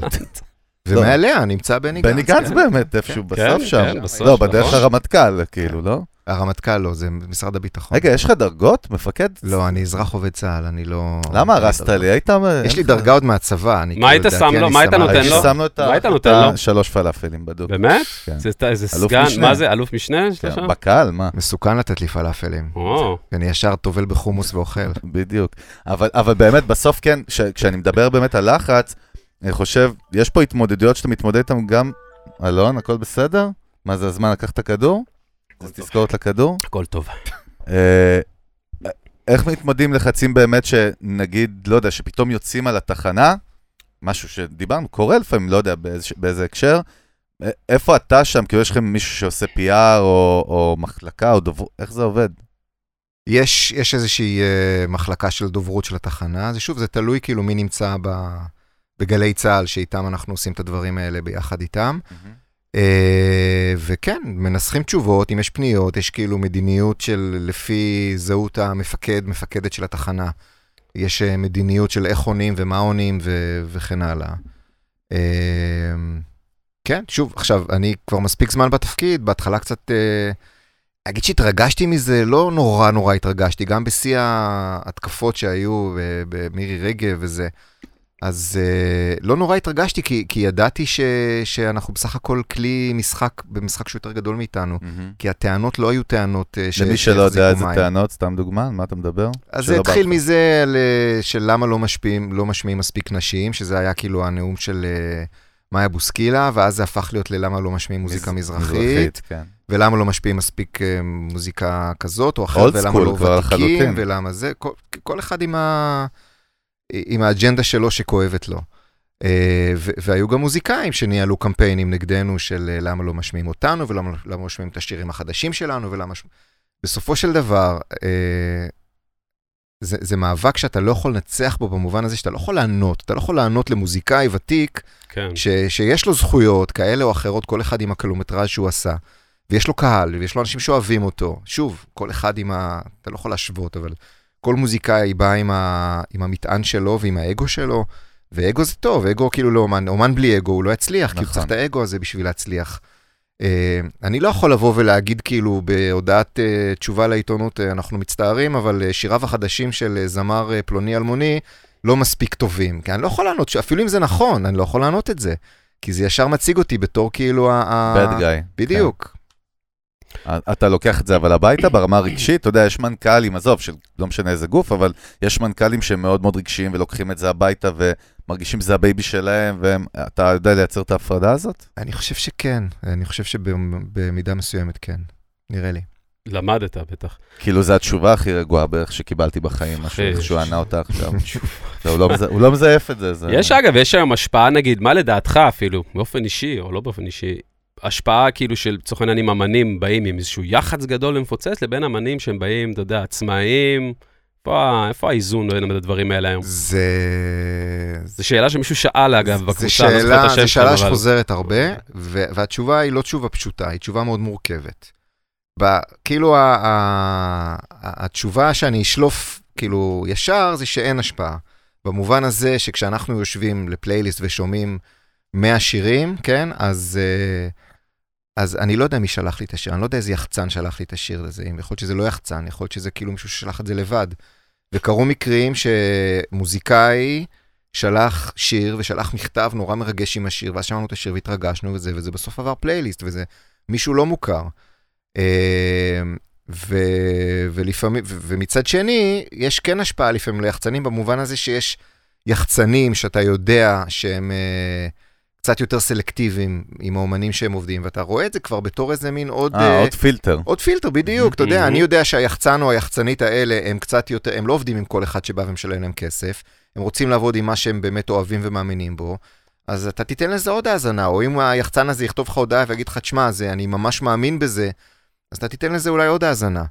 אה, ויש יחצנים אחרים שהם יחצנים שאתה יודע שהם עובדים עם כל אחד, אז אתה כאילו רואה את השם שלהם, אז אתה, אתה מראש לא מצפה, אבל זה לא אומר שאני לא אקשיב, ו- ו- ואתה עדיין מקשיב, אתה, ואם יש שם משהו, אז אתה תעביר את זה הלאה ותשמע ו, ותיתן לזה צ'אנס. כן. עכשיו, זה, זה תשובה ברובד אחד. זה רובד, אחת. רובד שני, זה שאנחנו לא פועלים ב, בחלל ריק. באיזה מובן? אני, כשאני שומע מוזיקה, אה, ואם אני שמעתי על השיר הזה, ואני אומר, רגע, השם הזה קפץ לי, אה, זה קפץ לי גם בפיד מפה, וקפץ לי משם, וראיתי כאילו מישהו כתב על זה, וראיתי פה, אז, אז כבר כאילו יש לך קצת יותר באז על הדבר הזה, אז אתה כבר אומר, אוקיי, זה לא רק אני, יש פה משהו, אתה יותר, אה, שוב, אתה, אתה רוצה... זה מה ש-PR אמור לעשות, דרך אגב. נכון, אז- באג'נדה אז שלו. בעיקר, בעיקר דיגיטל, אתה מתכוון. לא רק דיגיטל, אם אתה, לצורך העניין, אם אתה הצלחת, שוב, לייצר אה, לעצמך אה, מצב שאתה או את מופיעים, אה, ויש קהל שמגיע ומדבר על הדבר הזה, אומר, וואו, זה מדהים, או... זה, זה, הדיגיטל זה, זה הדהוד של, של משהו שקורה כן. בעולם, זה לא רק אה, הדבר עצמו. אז, אה, אז מן הסתם, הדבר הזה גם משפיע, ואם אם יחצן יודע לעבוד עם אומן ויודע לייצר לו את הדבר הזה, שוב, לא, אני חושב שלייצר משהו זה, זה כאילו שאין משמעות למוזיקה. בסוף המוזיקה צריכה להיות, כן.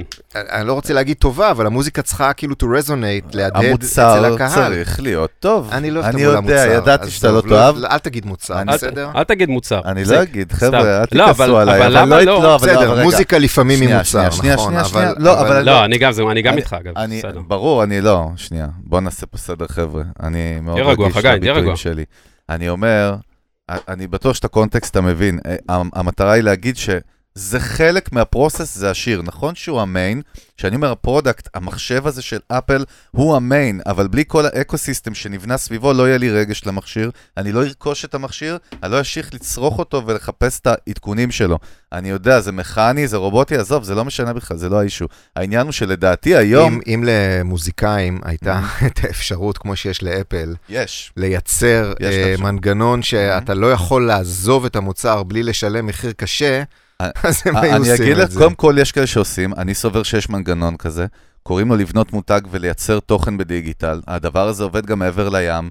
אנחנו רואים היום המון אומנים צעירים שבונים את הברנדים האלה by their own ממש, מלמטה, בקשר בלתי אמצעי, בלי לייבלים, אבל הם עושים את זה על ידי עבודה מאוד מאוד קשה. כן. אתה מבין? אז כאילו אני... אה, אני יכול להיכנס לך פה לוויכוח, אבל אין לי כוח. אני... זה, זה בלי וויסקי, זה יהיה לי מאוד תגיד, קשה. למה לא לקחת, נגיד, סתם לדוגמה, אם חשבתם על זה, לקחת איזושהי שעה שבועית או משהו כזה, ולתת דווקא במה למוזיקה שהיא לגמרי פרש ולא מוכרת ישראלית? יש דבר כזה? יש הרבה רצועות כאלה, יש מה זאת? אומרת? אבל שוב, זה נעשה על פי... קודם כל, אם תעשה כזאת שעה, עדיין אתה תצטרך לעשות בסלקציה, אוקיי? לא תוכל להכניס שם הכל. כן. כן. לא תוכל. לא- מגיעים 120 שירים חדשים בשבוע. 120 שירים זה בערך 10 שעות שידור, אוקיי? אה, אז יש משעה 9 עד השעה 12 בלילה, עכשיו זה מ-10, אבל כשקוטנר יחזור לשדר אצלנו, אז זה יהיה מ-9 עד 12 בלילה. אמן, אמן. שלוש שעות כל יום של אה, מוזיקה שהיא לא בפלייליסט. שבא אה, אה, קוואמי אה, ומשדר מה שהוא רוצה, ובא שר גמזו משדר מה שהוא רוצה, ושחר אמנו משדר מה שהוא רוצה, ועידו פורט, ואלה גוטמן שהייתה פה, מהמם. והם משדרים מה שבא להם. עכשיו, ואני מעדיף, בעיניי זה גם יותר אפקטיבי, שבן אדם עם טעם ועם, אה, אה, ועם קילומטראז' במוזיקה יבוא ויבחר את המוזיקה שם, ו- ואז מי שפותח את הרדיו יודע לסמוך עליו ולהגיד, אה, זה, זה סער, זה קוואמי, אני, אני מאמין להם, אני, אני יכול לקחת את ההמלצה שלהם אה, ולהתייחס אליה ברצינות. ולא סתם לשים שם מוזיקה שכאילו כן לא, אתה יודע, צריך, בסוף אה, זה, זה עניין של מערכות יחסים. למאזינים יש מערכות יחסים עם השדרנים. עם השדרנים, עם הסלקטורים שלהם, ו- וזה משהו שנבנה לאט-לאט. מסכים לחלוטין. לכל דבר אחר באמת יש כאילו דיגיטל, לך תזרוק את השירים שלך בפלייליסט או ב... ישירות כאילו בספוטיפיי, לאן שאתה רוצה, וזהו. עכשיו, כאילו, אני חושב שהדבר ש- שגם צריך לדבר עליו בעניין הזה, זה שהמוזיקה, אה, זה, זה שתמיד תהיה מוזיקה ותמיד הייתה מוזיקה, ומוזיקה תמיד חשובה, ומוזיקה תמיד מייצרת תגובה רגשית אצל האנשים, ו- והיא חלק מאירועים, והיא חלק מרגעים לבד, והכל, זה הכל נכון. אבל אנחנו חיים בעידן ש- שלשיר הבודד יש פחות ופחות משמעות מאשר היה פעם, כי, כי יש הרבה יותר שירים, ושירים לא מצליחים לייצר את אותה אה, מסה תרבותית שהייתה להם פעם, בפני האימפקט. עצמם, כן? מהמם. אה, תן לי דוגמה, סתם כאילו משהו שעשה את זה פעם, וכאילו למה זה לא יכול לקרות היום? למה זה לא יכול לקרות היום? אם אתה מסתכל על שנות ה-80 וה-90 בתור איזה מין פיק של התרבות המערבית מבחינת ה- האפשרות שלה להשפיע על כל העולם, על כל מה שקורה, נכון. וזה שיש לך גם אמצעי תקשורת שהם גלובליים ומשפיעים על הכל, והיכולת שלך ברגע שידעת בשנות ה-80 וה-90, שאם אתה שם מייקל ג'קסון ב-MTV, או מדונה, זה מתפוצץ, או זה קורה. פרינס, או דיוויד בואי, זהו זה, זה קורה. כאילו, למה... הטורים למה- מלאים ארבע שנים למה דוראן. דוראן ויוריתמיקס וקלצ'ר קלאב הפכו להיות כאלה להקות ענקיות בארצות הברית בתחילת שנות ה-80? כי היה להם קליפים, ו-MTV בדיוק התחיל בארצות הברית, ועוד לא היו מספיק להקות אמריקאיות עם קליפים. ממ, אז הם. היו שם, והם נכנסו, וכאילו... זה קטע, טיימינג. כן, ולכן היה לך את אה, בוי ג'ורג' על הקאבר של טיים מגזין, או, או רולינג סטון, לא זוכר מה זה היה. ו- וזה זה, זה מה שהיה אז, ו- ו- וככל שנכנס האינטרנט והתחיל אה, לשבור את ההגמוניה של אמצעי התקשורת, ונהיו יותר ויותר ערוצים, ונהיה לך... אה, אה, זה, זה נהיה כזאת אה, דיפ, דיפרגמנטציה כזאת של פה ערוץ תקשורת ופה ו- ו- ופורומים ו- ופייסבוק וזה הכל כאילו מתפזר להמון המון המון מקומות. אין לך כבר יכולת מצד אחד לייצר את אותו אימפקט ל- ל- לאומן ולשיר, מצד אחד. מצד שני, גם החסמים לעשות מוזיקה, הם גם ירדו.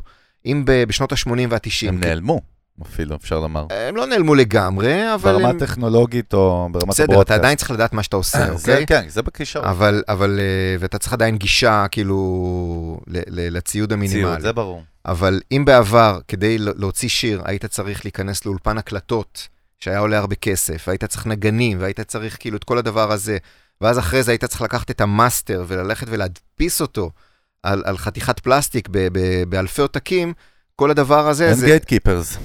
כן, אז כל הדבר הזה היית צריך שמישהו יממן לך את זה, אז או שהיית שובר חסכונות, או שהיית משכנע מישהו בחברת תקליטים ש, שכדאי להשקיע בך.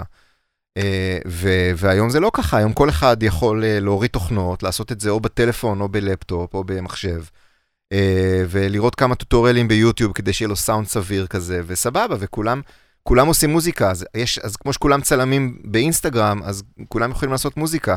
אז יש הרבה יותר מוזיקה. עכשיו, הקושי הוא שהמון המון מוזיקה בינונית, אבל נשמע טוב, כאילו, אתה שומע המון המון שירים, שהם בסדר, הם, הם כאילו לא... זה- סבבה. כאילו, כן, זה בסדר, כן. זה לא... ואז הרבה יותר קשה לייצר אימפקט, ו- וככל שיש לך יותר ממשהו, אז, אז הערך שלו יורד. זה מעניין, מה שאתה. אומר, אז אומנים גדולים, אמנים, אמנים או אומנים? איך אומ- אומרים אומנים, את זה? אומנים. אומנים. אומנים גדולים חוששים מהקטע הזה? לא חשבתי על זה בטח אף שהם פעם ככה. חוששים. יש הרבה אומנים שלא יודעים מה לעשות. הם לא יודעים, הם מסתכלים על העולם, אומנים עם קטלוג גדול ו- ו- וקהל גדול, אבל עשו כבר קילומטראז' והם לא יודעים מה, הם עכשיו יקליטו אלבום, הם יוציאו סינגל, הם יעשו קליפ, הם יעשו קמפיין בטיק טוק.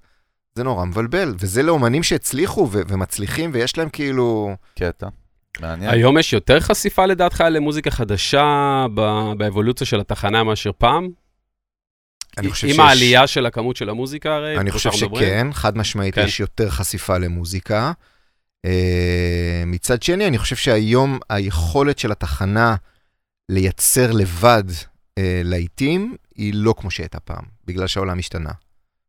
ואין מקום לדעתך לשנות או להרחיב את העניין, נגיד, של הפלייליסטים או של הדרך שבה דברים עובדים לא- לאיזשהו פורמט שהוא קצת יותר אה, רחב, או אולי מגוון יותר, או עם יותר אופציות ודברים כאלה?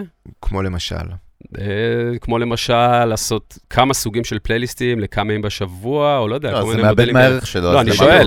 כל, לא, הר... אני שואל. כל, הרעיון, כל הרעיון בפלייליסט זה לייצר. איזושהי, אה, אה, איזושהי אחידות לקו של התחנה, שאתה יודע שאתה נכנס לרכב ביום ראשון בבוקר או ביום חמישי אחר הצהריים, אתה נמצא באותו מקום, כי אם, אם לא, אז אתה תהיה מבולבל. כלומר, אחד ה...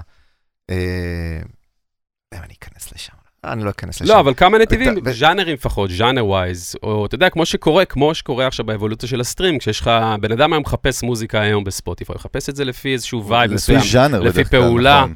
אז נכון. לא ללכת למקום כזה גנרי, אבל כן אולי לקחת ולעשות כמה, אולי כמה נישות, אולי כמה ז'אנרים, ואז, אתה יודע, יהיה גם יותר גיוון אולי, אני, אז- שואל, אני תוהה, גיוון אז היום, המאזינים. אז היום בגלגלצ אתה יכול לשמוע כן. גם, אה, גם פופ, וגם רוק, וגם מוזיקה בעברית, וגם מוזיקה באנגלית, וגם מוזיקה בשפות אחרות, וגם אה, מוזיקה עם אה, ים תיכונית, וגם מוזיקה אה, מאוד לא ים תיכונית, וגם היפ-הופ.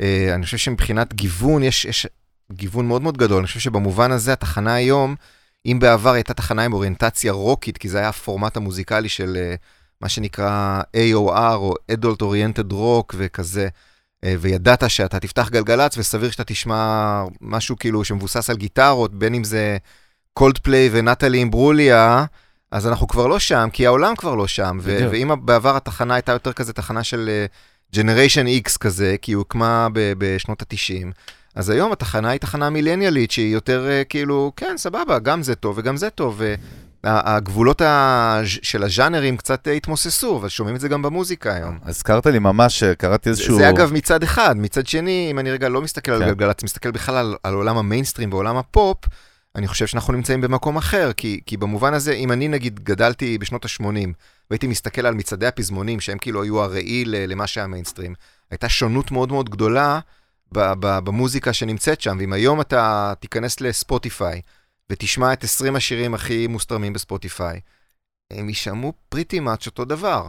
כי נוצרה יותר ויותר כאילו איזה מין... זה אה, מראה לך על בני אדם, זאת אומרת, זה מראה לנו על, על בני אדם משהו. כמו שאתה אומר באמת, אולי על הבינוניות הזאת, או ההרגלי צריכה השונים, יכול להיות. כן. מה, מה שראיתי יפה שהזכרת לי, משהו שקראתי באחד המחקרים, ספוטיפיי הרי כל הזמן משחררת אה, אה, לפי החלטתה דאטה כאילו על, על התנהגות של צרכנים בסטרימינג. עכשיו היה גם את המחקר על פודקאסטים בישראל, נכון? מהמם. יש שם כמויות דאטה פשוט אדירות ברמה שהיא הרבה יותר עמוקה, אני חושב, מה שאנשים מבינים על ההרגלים שלנו כבני אדם. אחד הדברים המעניינים שראיתי, הרי אם פעם היינו מחפשים שירים, נדב, נכון? אז היית מחפש או שיר לפי, במקרה הגרוע, מוכלל ז'אנר. היית כאילו שם של להקה, שם של, של הרכב.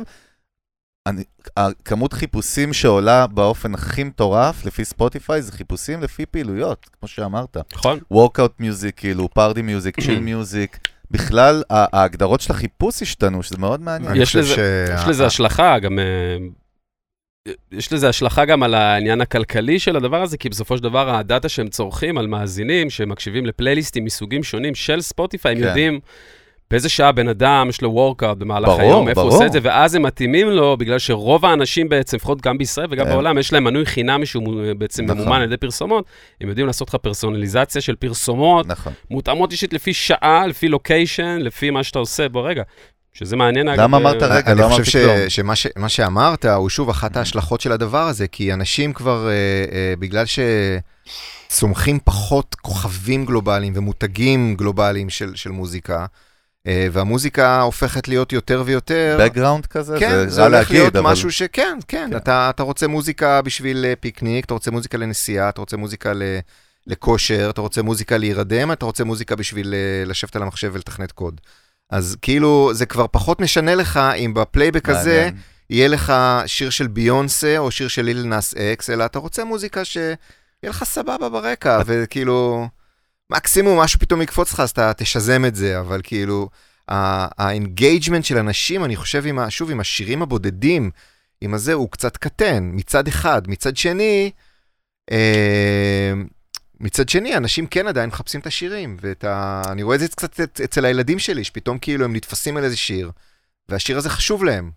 אז זהו, הזכרת לי, דווקא דיברנו השבוע אצלנו בסטארט-אפ, שאלתי את החבר'ה, המקום שאני שומע בו מוזיקה היום, basically היחידי, זה כאילו בעבודה. אתה אומר code, אצלנו כאילו, המוזיקה מתנגנת כל היום אצלנו בסטארט-אפ, ואם לא, לא שם אני שומע פודקאסטים, אז יצא לי לשאול כמה מהחבר'ה אצלנו, אה, כאילו, למה נראה לכם שיש עוד זכות קיום לתחנות רדיו? וקודם כל, כולם חולים על גלגלצ, זה קטע מאוד מעניין, כן? שוב, הם כאילו נראה לי בדיוק הפרופיל, גם אזור 30 כאלה, היפסטרים תל אביבים ש... אתה יודע, הייטקיסטים. זה, היפסטרים זה, זה לא קהל היעד של גלגלצ. אני לא יודע כבר מה זה ההגדרה אולי של קצת היפסטר, ב- אולי השתנתה, אולי ב- אני זה סתם מערבב הכל. בקלישאה אולי. טוב, הייטקיסטים תל אביבים בני 30, אוקיי? חתיכים וחתיכות. אה, הם לא היפסטרים שם, אחי. זו הגדרה לא נכונה, פשוט. תקשיב, אם אני. החלטתי שהם היפסטר- היפסטרים, היפסטרים, כן. בסדר? זה type C יאללה, פשוט. בסדר. אה, אבל שבאמת שאלתי אותם, כאילו, יש, אתם חושבים שיש חשיבות לרדיו? אה, כי אנחנו בסטרימינג, הרי הכי כיף זה on demand לבחור.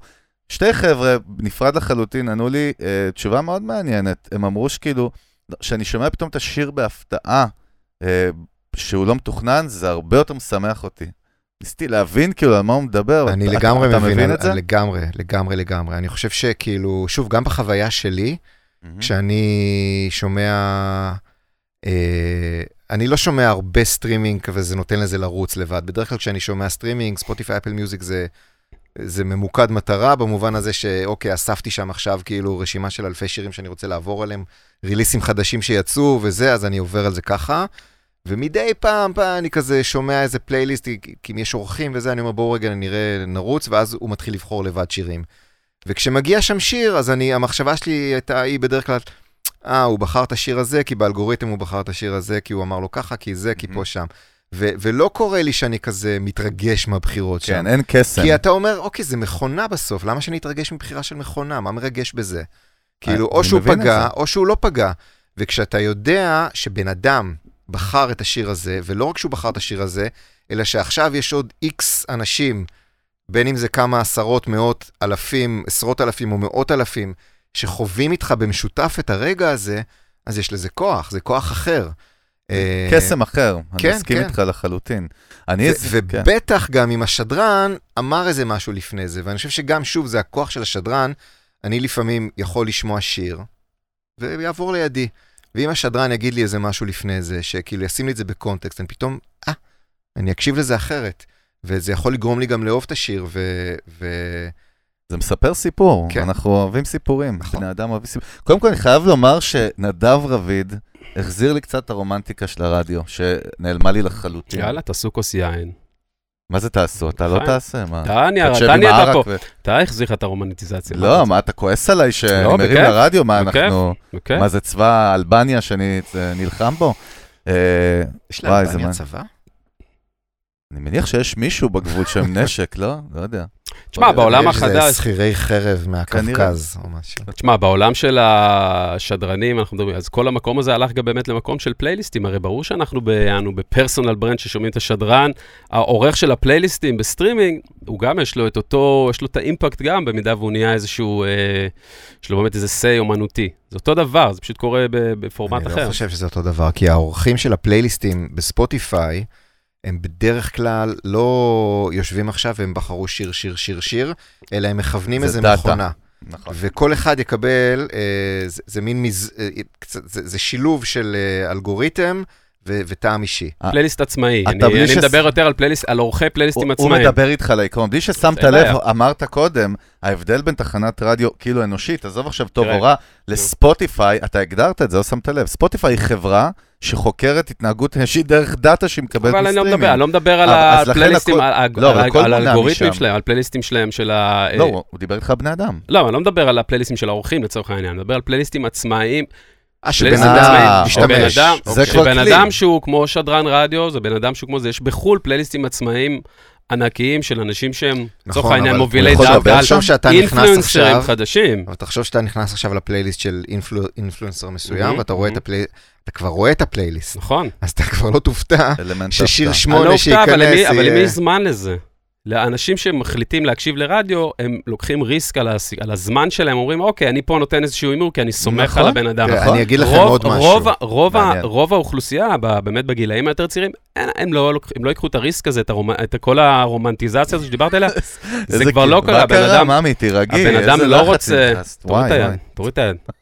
לא, הבן אדם פחות אה, מעניין אותו עכשיו לחכות לחסדי השדרן, שיקלע לטעמו ואז הוא יהיה מבסוט. הוא סבבה, רוצה לבחור הוא- את זה לבד, לשם זה הולך. אני היום הסנגור שלך, כמו. בסדר? איך זה קורה באמת? אני אגיד לך למה. כי אני יודע להפריד. אני של סטרימינג הארדקור לפנים ושל פודקאסטים, כן? אני לא שומע רדיו בחיים. אני, אני כועס על מי שישמע איתי רדיו באוטו, כי אני אגיד בדיוק מה שאתה אומר, איך אתה מבזבז את הזמן שהגדירו לך. לא כועס. אני, אני אישית? לא מסוגל לבזבז את הזמן של שיבחרו לי בהימור, כמו שאמרת, מה לצרוך, אוקיי? הזמן שלי מאוד מאוד יקר לי, או שלא, אבל זה כבר דיון אחר. כאילו, אני ברמה איש... אל תסבך אותי, רגע. נו. אני בא להגיד נקודה.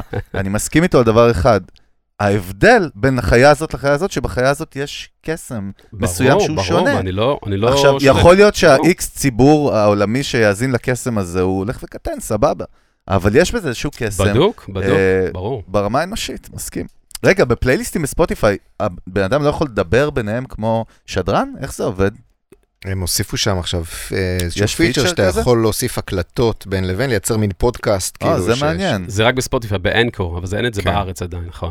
אז Mm. אין לך, אין לך אופציה בגדול. בקרוב, תהיה לך.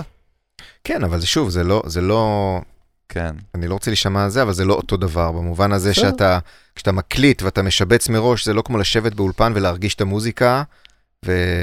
ו- ולהגיד משהו בספונטניות, ולדבר מעל האינטרו, ולדבר בסוף השיר, כן. זה משהו שנשמע, זה מוצר אחר לגמרי. ומצד שני, גם אפרופו הקהל הצעיר, הקהל הצעיר היום, אין לו קשב וריכוז, זה מה שאני טוען. חבר'ה צעירים אין להם קשב וריכוז אין להם היום. בעיית אם, קשר אם וריכוז, אתה אם מתכוון? אתם, אין אתם להם? עכשיו שמקשיבים לנו, אתם בני 17 ו-16 ואומרים הם לא בבית מקשיבים ספר, לנו, כי אנחנו כבר בשעה לא, לתוך אתה הפודקאסט. תתפלא, רגע, נדב, הנה הפאנץ', נדב, הפאנץ' הנה. נדב רביד, לא, אתה תתפלא שיש לנו מאזינים באמת מכל הסקאלה, מגילאים מאוד מאוד צעירים שמוזיקאים רק מתחילים, עד חבר'ה באמת הייטקיסטים ש whatever, והחבר'ה יש הצעירים, גם פגים שמקשיבים. יש גם פגים, אבל הם באמת, יש, מקשיבים, יכולים להקשיב שעתיים לפודקאסט, לפרק שלנו, לא יודע איך אתם עושים את זה, כן? לא, יכול אני אגיד לך איך עושים. הפודקאסט הכי מואזן בעולם, ג'ו רוגן, פרק ממוצע שלו הוא שלוש וחצי שעות. מצד אחד, הדור ש... הדור... הדורות הצעירים היום הם כאילו טיק טוק וחטיפים, אתה רואה שהעומקים האלה כן מצליחים. אבל עזוב אותך. אני גם לא אוהב לדבר על, על דורות באופן כזה מכליל וזה, כי בכל דור יש כל מיני סוגים של אנשים עם כל מיני סוגים של אני התנהגויות. מסכים איתך אפילו, כן, אני אבל חושב אני אומר, התנהגות אם אה, בכלל. אותו, אם אותו מוזיקאי עכשיו, ש- שהוא לא יכול לשבת שנייה בשיעור והוא מקשיב לפודקאסט שעתיים, או רואה, whatever, יש פה איזשהו עניין.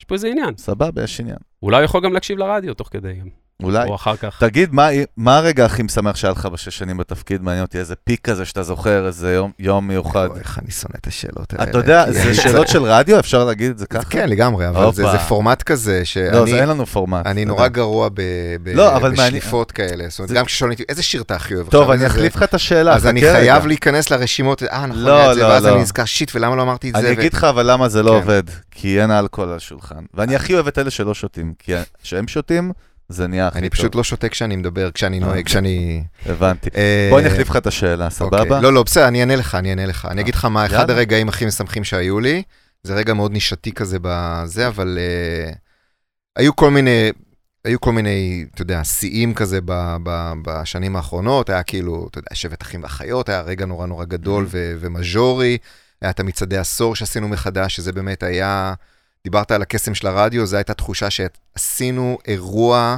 רדיופוני שכל המדינה דיברה עליו. אה, וזה היה פשוט מטורף, כאילו, לקבל את הפידבקים על הדבר הזה ולראות את זה קורה וגם להיות חלק מזה.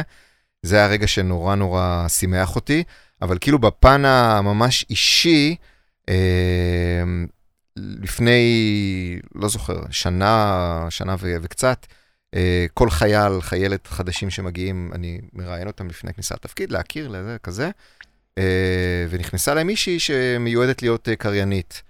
ו... ושאלתי אותה, למה... למה? למה, למה רצית לבוא להיות קריינית פה? והיא אמרה לי, אני ראיתי בדיגיטל של גלגלצ את אחינועם בר, ואמרתי, וואו, איזה קטע, אני יכולה לעשות כזה דבר, ולא ידעתי. ו- וזה היה בשבילי מין סגירת מעגל כזה, כי אמרתי, אוקיי, לא רק שגידלנו פה דור חדש של, של טאלנטים ש- שעושים את העבודה הזאת טוב, ו- ו- ולהם לא היה דור קודם לגדול עליו, כי, כי, כי לפני זה באמת צמצמו את המקום של השדרנים, אז זה, זה, זה גם היה מספיק אה, אפקטיבי, או יצר מספיק אימפקט, כדי שילדה בת 17, 16, תראה את זה ותגיד, אה, כזה אני רוצה לעשות, כן, כן. ולייצר כאילו המשכיות. אהבתי. וזה הרגע שממש כזה של סיפוק, שוואלה, כאילו, זה, זה עובד. ציפיתי שהרגע הראשון יהיה שהגעתי לפה, למיוזיק ביזנס, אבל בסדר, גם זה זה הרגע, סיפור לא, זה מספיק בשאלה מרגש. הבאה, מה אחד הרגעים הנוראים שהיו לך יש רגעי. שפל, רגעי שפל. לא, לא זכרתי שטסנו לפולניה, חשבתי שיש סגר, אבל סבבה. טוב, נראה לי אנחנו מתחילים לנחות. איזה אנחנו נחיתה, כבר אחי, בדיוטי כבר פרי עוד גלגלים רגע. בחוץ. אז באמת, אה, קודם כל, אה, רגע, שנייה, יש את הס... זה לא שאלה קיצ'ית, זה המסורת שלנו. עכשיו בוא נשמע את זה ממנכ"ל גלגלצ. באמת לקראת סיום. מנהל, לא מנכ"ל. תקשיב, אני, המילה אני הזאת מצטער, היא old אני school. חייב, חייב, נו, אה, מה אני אעשה? סליחה. מנהל, מנהל. רגע, אבל באנגלית זה CEO שלושה עדיין? פלאפלים. זה CEO? באנגלית זה... זה יהיה manager כאילו? manager, directing manager, managing director, זה מה שאתה רוצה, כאילו. אה, תגיד, איזה- איזה הרכב, אומן, אומנית, מוזיקה ישראלית חדשה, מה ששמעת ככה בתקופה האחרונה פתאום ואמרת, וואו, ידעתי שאתם תשאלו אותי את השאלה הזאת, כן, כי עשיתי שיעורי בית, בסדר. אבל התשובה שלי שאני לא יכול להגיד, כי אני לא בפוזיציה שאני יכול לבוא ולהגיד על אה, האמן וואי, הזה וזה. בעצם הוא הבן אדם היחיד שאסור לו להגיד ממש לנו. ככה. מה אשכרה. אתה זורק אותו לזה? לא, אחי, אבל יכלת להציע אותי לפני, וגם נדב יכל להציע אותי לפני, כי הוא ידע את זה, אבל אתה יודע מה? זה גם מיוחד. אתה זה צריך ש- להחליף אותה למשהו לא, למשהו אחר? לא רוצה אתה רוצה להחליף ל- את לשים זה. את השאלה השנייה? המ- המסורת שלך? אה, וואלה, לא, לא בא לי כבר. ביאסתי אותך. לא, לא. אני חושב שזה, אפרופו קסם, נראה לי נשאיר את זה ככה, אבל מגניב, אהבתי, תשובה מיוחדת. מה, אני אמיר אותה לאיזה תכונה אתה בעצמך הכי אוהב? בעצמי? כן, תכונה שלך שאתה הכי... וואו, אני יכול לדבר שעות, עליה? שעות, אני יכול לדבר לא? איתך על התכונות שאני שונא בעצמי. אז לא, בשביל זה אני אומר. אני יכול לעשות פודקאסט. שבועי של שלוש שעות, ולא. ייגמר לי על מה לדבר. אבל משהו שאתה אוהב בעצמך, עזוב, תן לי את השלילי, עזוב אותי. וואו, זה באמת שאלה מטורללת לגמרי. משהו שאתה גאה בעצמך. שאתה fucking על זה. אני חושב שיש לי אוזן טובה למוזיקה. וואלה. ולזהות דברים, שוב, אין, אין פה משהו אבסולוטי. הנה, כבר אני מוריד. אבל... זה אה, הפולניות, זה בסדר. ממש, לא, זה פשוט התכנות הזה של אה, לתת לעצמי ביקורת כל הזמן, אבל אה, אני חושב שאני יכול לשמוע דברים ו- ו- ולהגיד כאילו מה עובד לי, מה לא עובד לי, ולנחש, ו- ולא יודע, לשמוע עשרה שירים ולהגיד זה הסינגל, וזה יעבוד וזה לא. שוב, לא תמיד מצליחים, אבל כאילו כן, יש לי אוזן רגישה לדברים האלה, וזה משהו שאני... אה, גם, שוב, אני יכול להביא דוגמאות בתפקיד של כאילו, את זה לא הצלחתי לגלות, וזה, וזה אמרתי שיקרה ולא קרה, אבל זה משהו שאני חושב שעדיין יש לי, ו- ואני שמח שיש אותו. שיש לך אינטואיציה, אם אני מתרגם את זה, כן. מתרגם את זה כן, לתכונה... אינטואיציה, פעם קראתי משהו, שמעתי, שאינטואיציה זה לא איזה מין משהו שאתה נולד איתו, כן?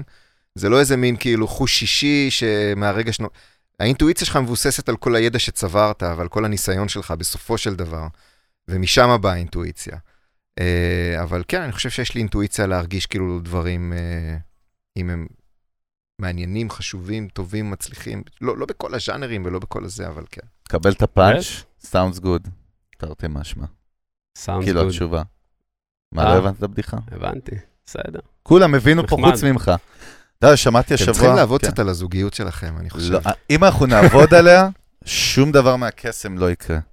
שמעתי באמת, אה, דווקא באיזשהו פודקאסט השבוע, אה, שמדבר על אושר בכלל, happiness, אז אמרו שם, אנחנו כבני אדם, אנחנו כמעט, או אף פעם לא יודעים להצביע שאנחנו מאושרים עכשיו, אנחנו תמיד יודעים להצביע שאנחנו לא מאושרים. זה מאוד מעניין. אז נראה לי כל העולם פולני, אז זה בסדר, ב- ב-DNA שלנו. אהבת? אהבתי, לא מסכים עם זה, אבל מצטער. הקפטן מגרש אותנו לא מהמטוס. כבר הודיעו לא לנו עם שכבר מנקים את המטוס עוד רגע. איפה קראת את זה? אתה יודע, מה שקורה בדרך כלל בחיים, כן. ולא בפודקאסטים, זה שאתה מגיע ואתה נוחת ואתה מחכה שעה במטוס, כי, כי שדה נכון. תעופה תקוע. נכון, גם את זה אה. הלוואי שהיו מה, מגרשים ברוב אותנו. שעות טסנו, כן. שכחנו, מה אתה, אתה אתה רוצה? רוצה כבר להגיע, אתה, אתה עומד שם, יושב שם בכיסא, ליד כל האנשים שהשתעלו עליך כל הטיסה. כולם מוצאים טלפונים בלחץ. אם זה בארץ, אז כולם כבר עומדים. עומדים, עומדים שעה. כאילו, וכבר פתחו את התאים למעלה עם המזוודות שנפלו לך על הראש, אבל המטוס עדיין נוסע, כי, כי לא נותנים לו להיכנס ל... נכון, אני מסכים. אני בטוח שבלונג רן, דווקא למי שיותר עף על הדברים שלו, אז באמת, הוא כן יכול לעצור ולהגיד גם, אה, לתת לעצמו, הוא חייב לעצור ולתת לעצמו איזו טפיחה על השכם ולדעת גם מה הדברים החיוביים, אחי. אתה, אתה מוכר זה- קורס עכשיו של לא, אה, אושר? לא, אני מאמין. אתה מאמין. אה? גם אני מאמין. טוב? נס, נסיים באמונה, אני חושב שהיה נפלא. יפה. נדב רביד היקר, קודם כל באמת תודה. תודה רבה. עונג, למדנו, השכלנו, החכמנו, אה, ותודה על על השקיפות והכנות, באמת הכנסת אותנו לעולמות שאנחנו פחות כאילו שומעים עליהם ביום-יום, אני חושב שגם, יש פה המון ערך גם למוזיקאים בכלל, ואתה יודע, אז באמת תודה ותנו בראש. אה, כן, תודה שבאת. תודה לכם. היה נורא נעים לדבר, וזרם בכיף, ולא ידעתי על מה נדבר, כי באמת זה יכול אנחנו לא להתגלגל כאילו למיליון מקומות, אה, אבל היה כיף, תודה. שהזמנתם אותי. אז באמת תודה רבה לכל המאזינות והמאזינים שלנו, אנחנו מזכירים לכם כל הפלטפורמות כמובן, ספוטיפיי, אפל, דיזר, סטיצ'ר, ינדקס, אמזון, גיליתי שאנחנו באמזון מיוזיק, לא ידעתי שיש דבר כזה טיק טוק. חדש, לבוא, לבוא. לבוא מהר. בואו לטיק טוק, כמובן, קבוצת מה, אם יש- הוואטסאפ לכם שלנו. עמוד במייספייס? מה קורה שם? מייספייס, כן. טוב. טוויטר בקרוב, לי כנראה. היה, לי היה חזק שם. אה, וזהו, תודה רבה ל-BPM אה, ולליאור, את ליאור, שהיום הנהיגו אותנו פה, הקפטניות שלנו. אלופות, אלופות. אה, וזהו. אה, חגי גולדובסקי. תודה לך, תהיה בריא. תודה רבה, נתראה בפרק הבא, יאללה, שלום, סלמת. להתראות וביי. ביי ביי.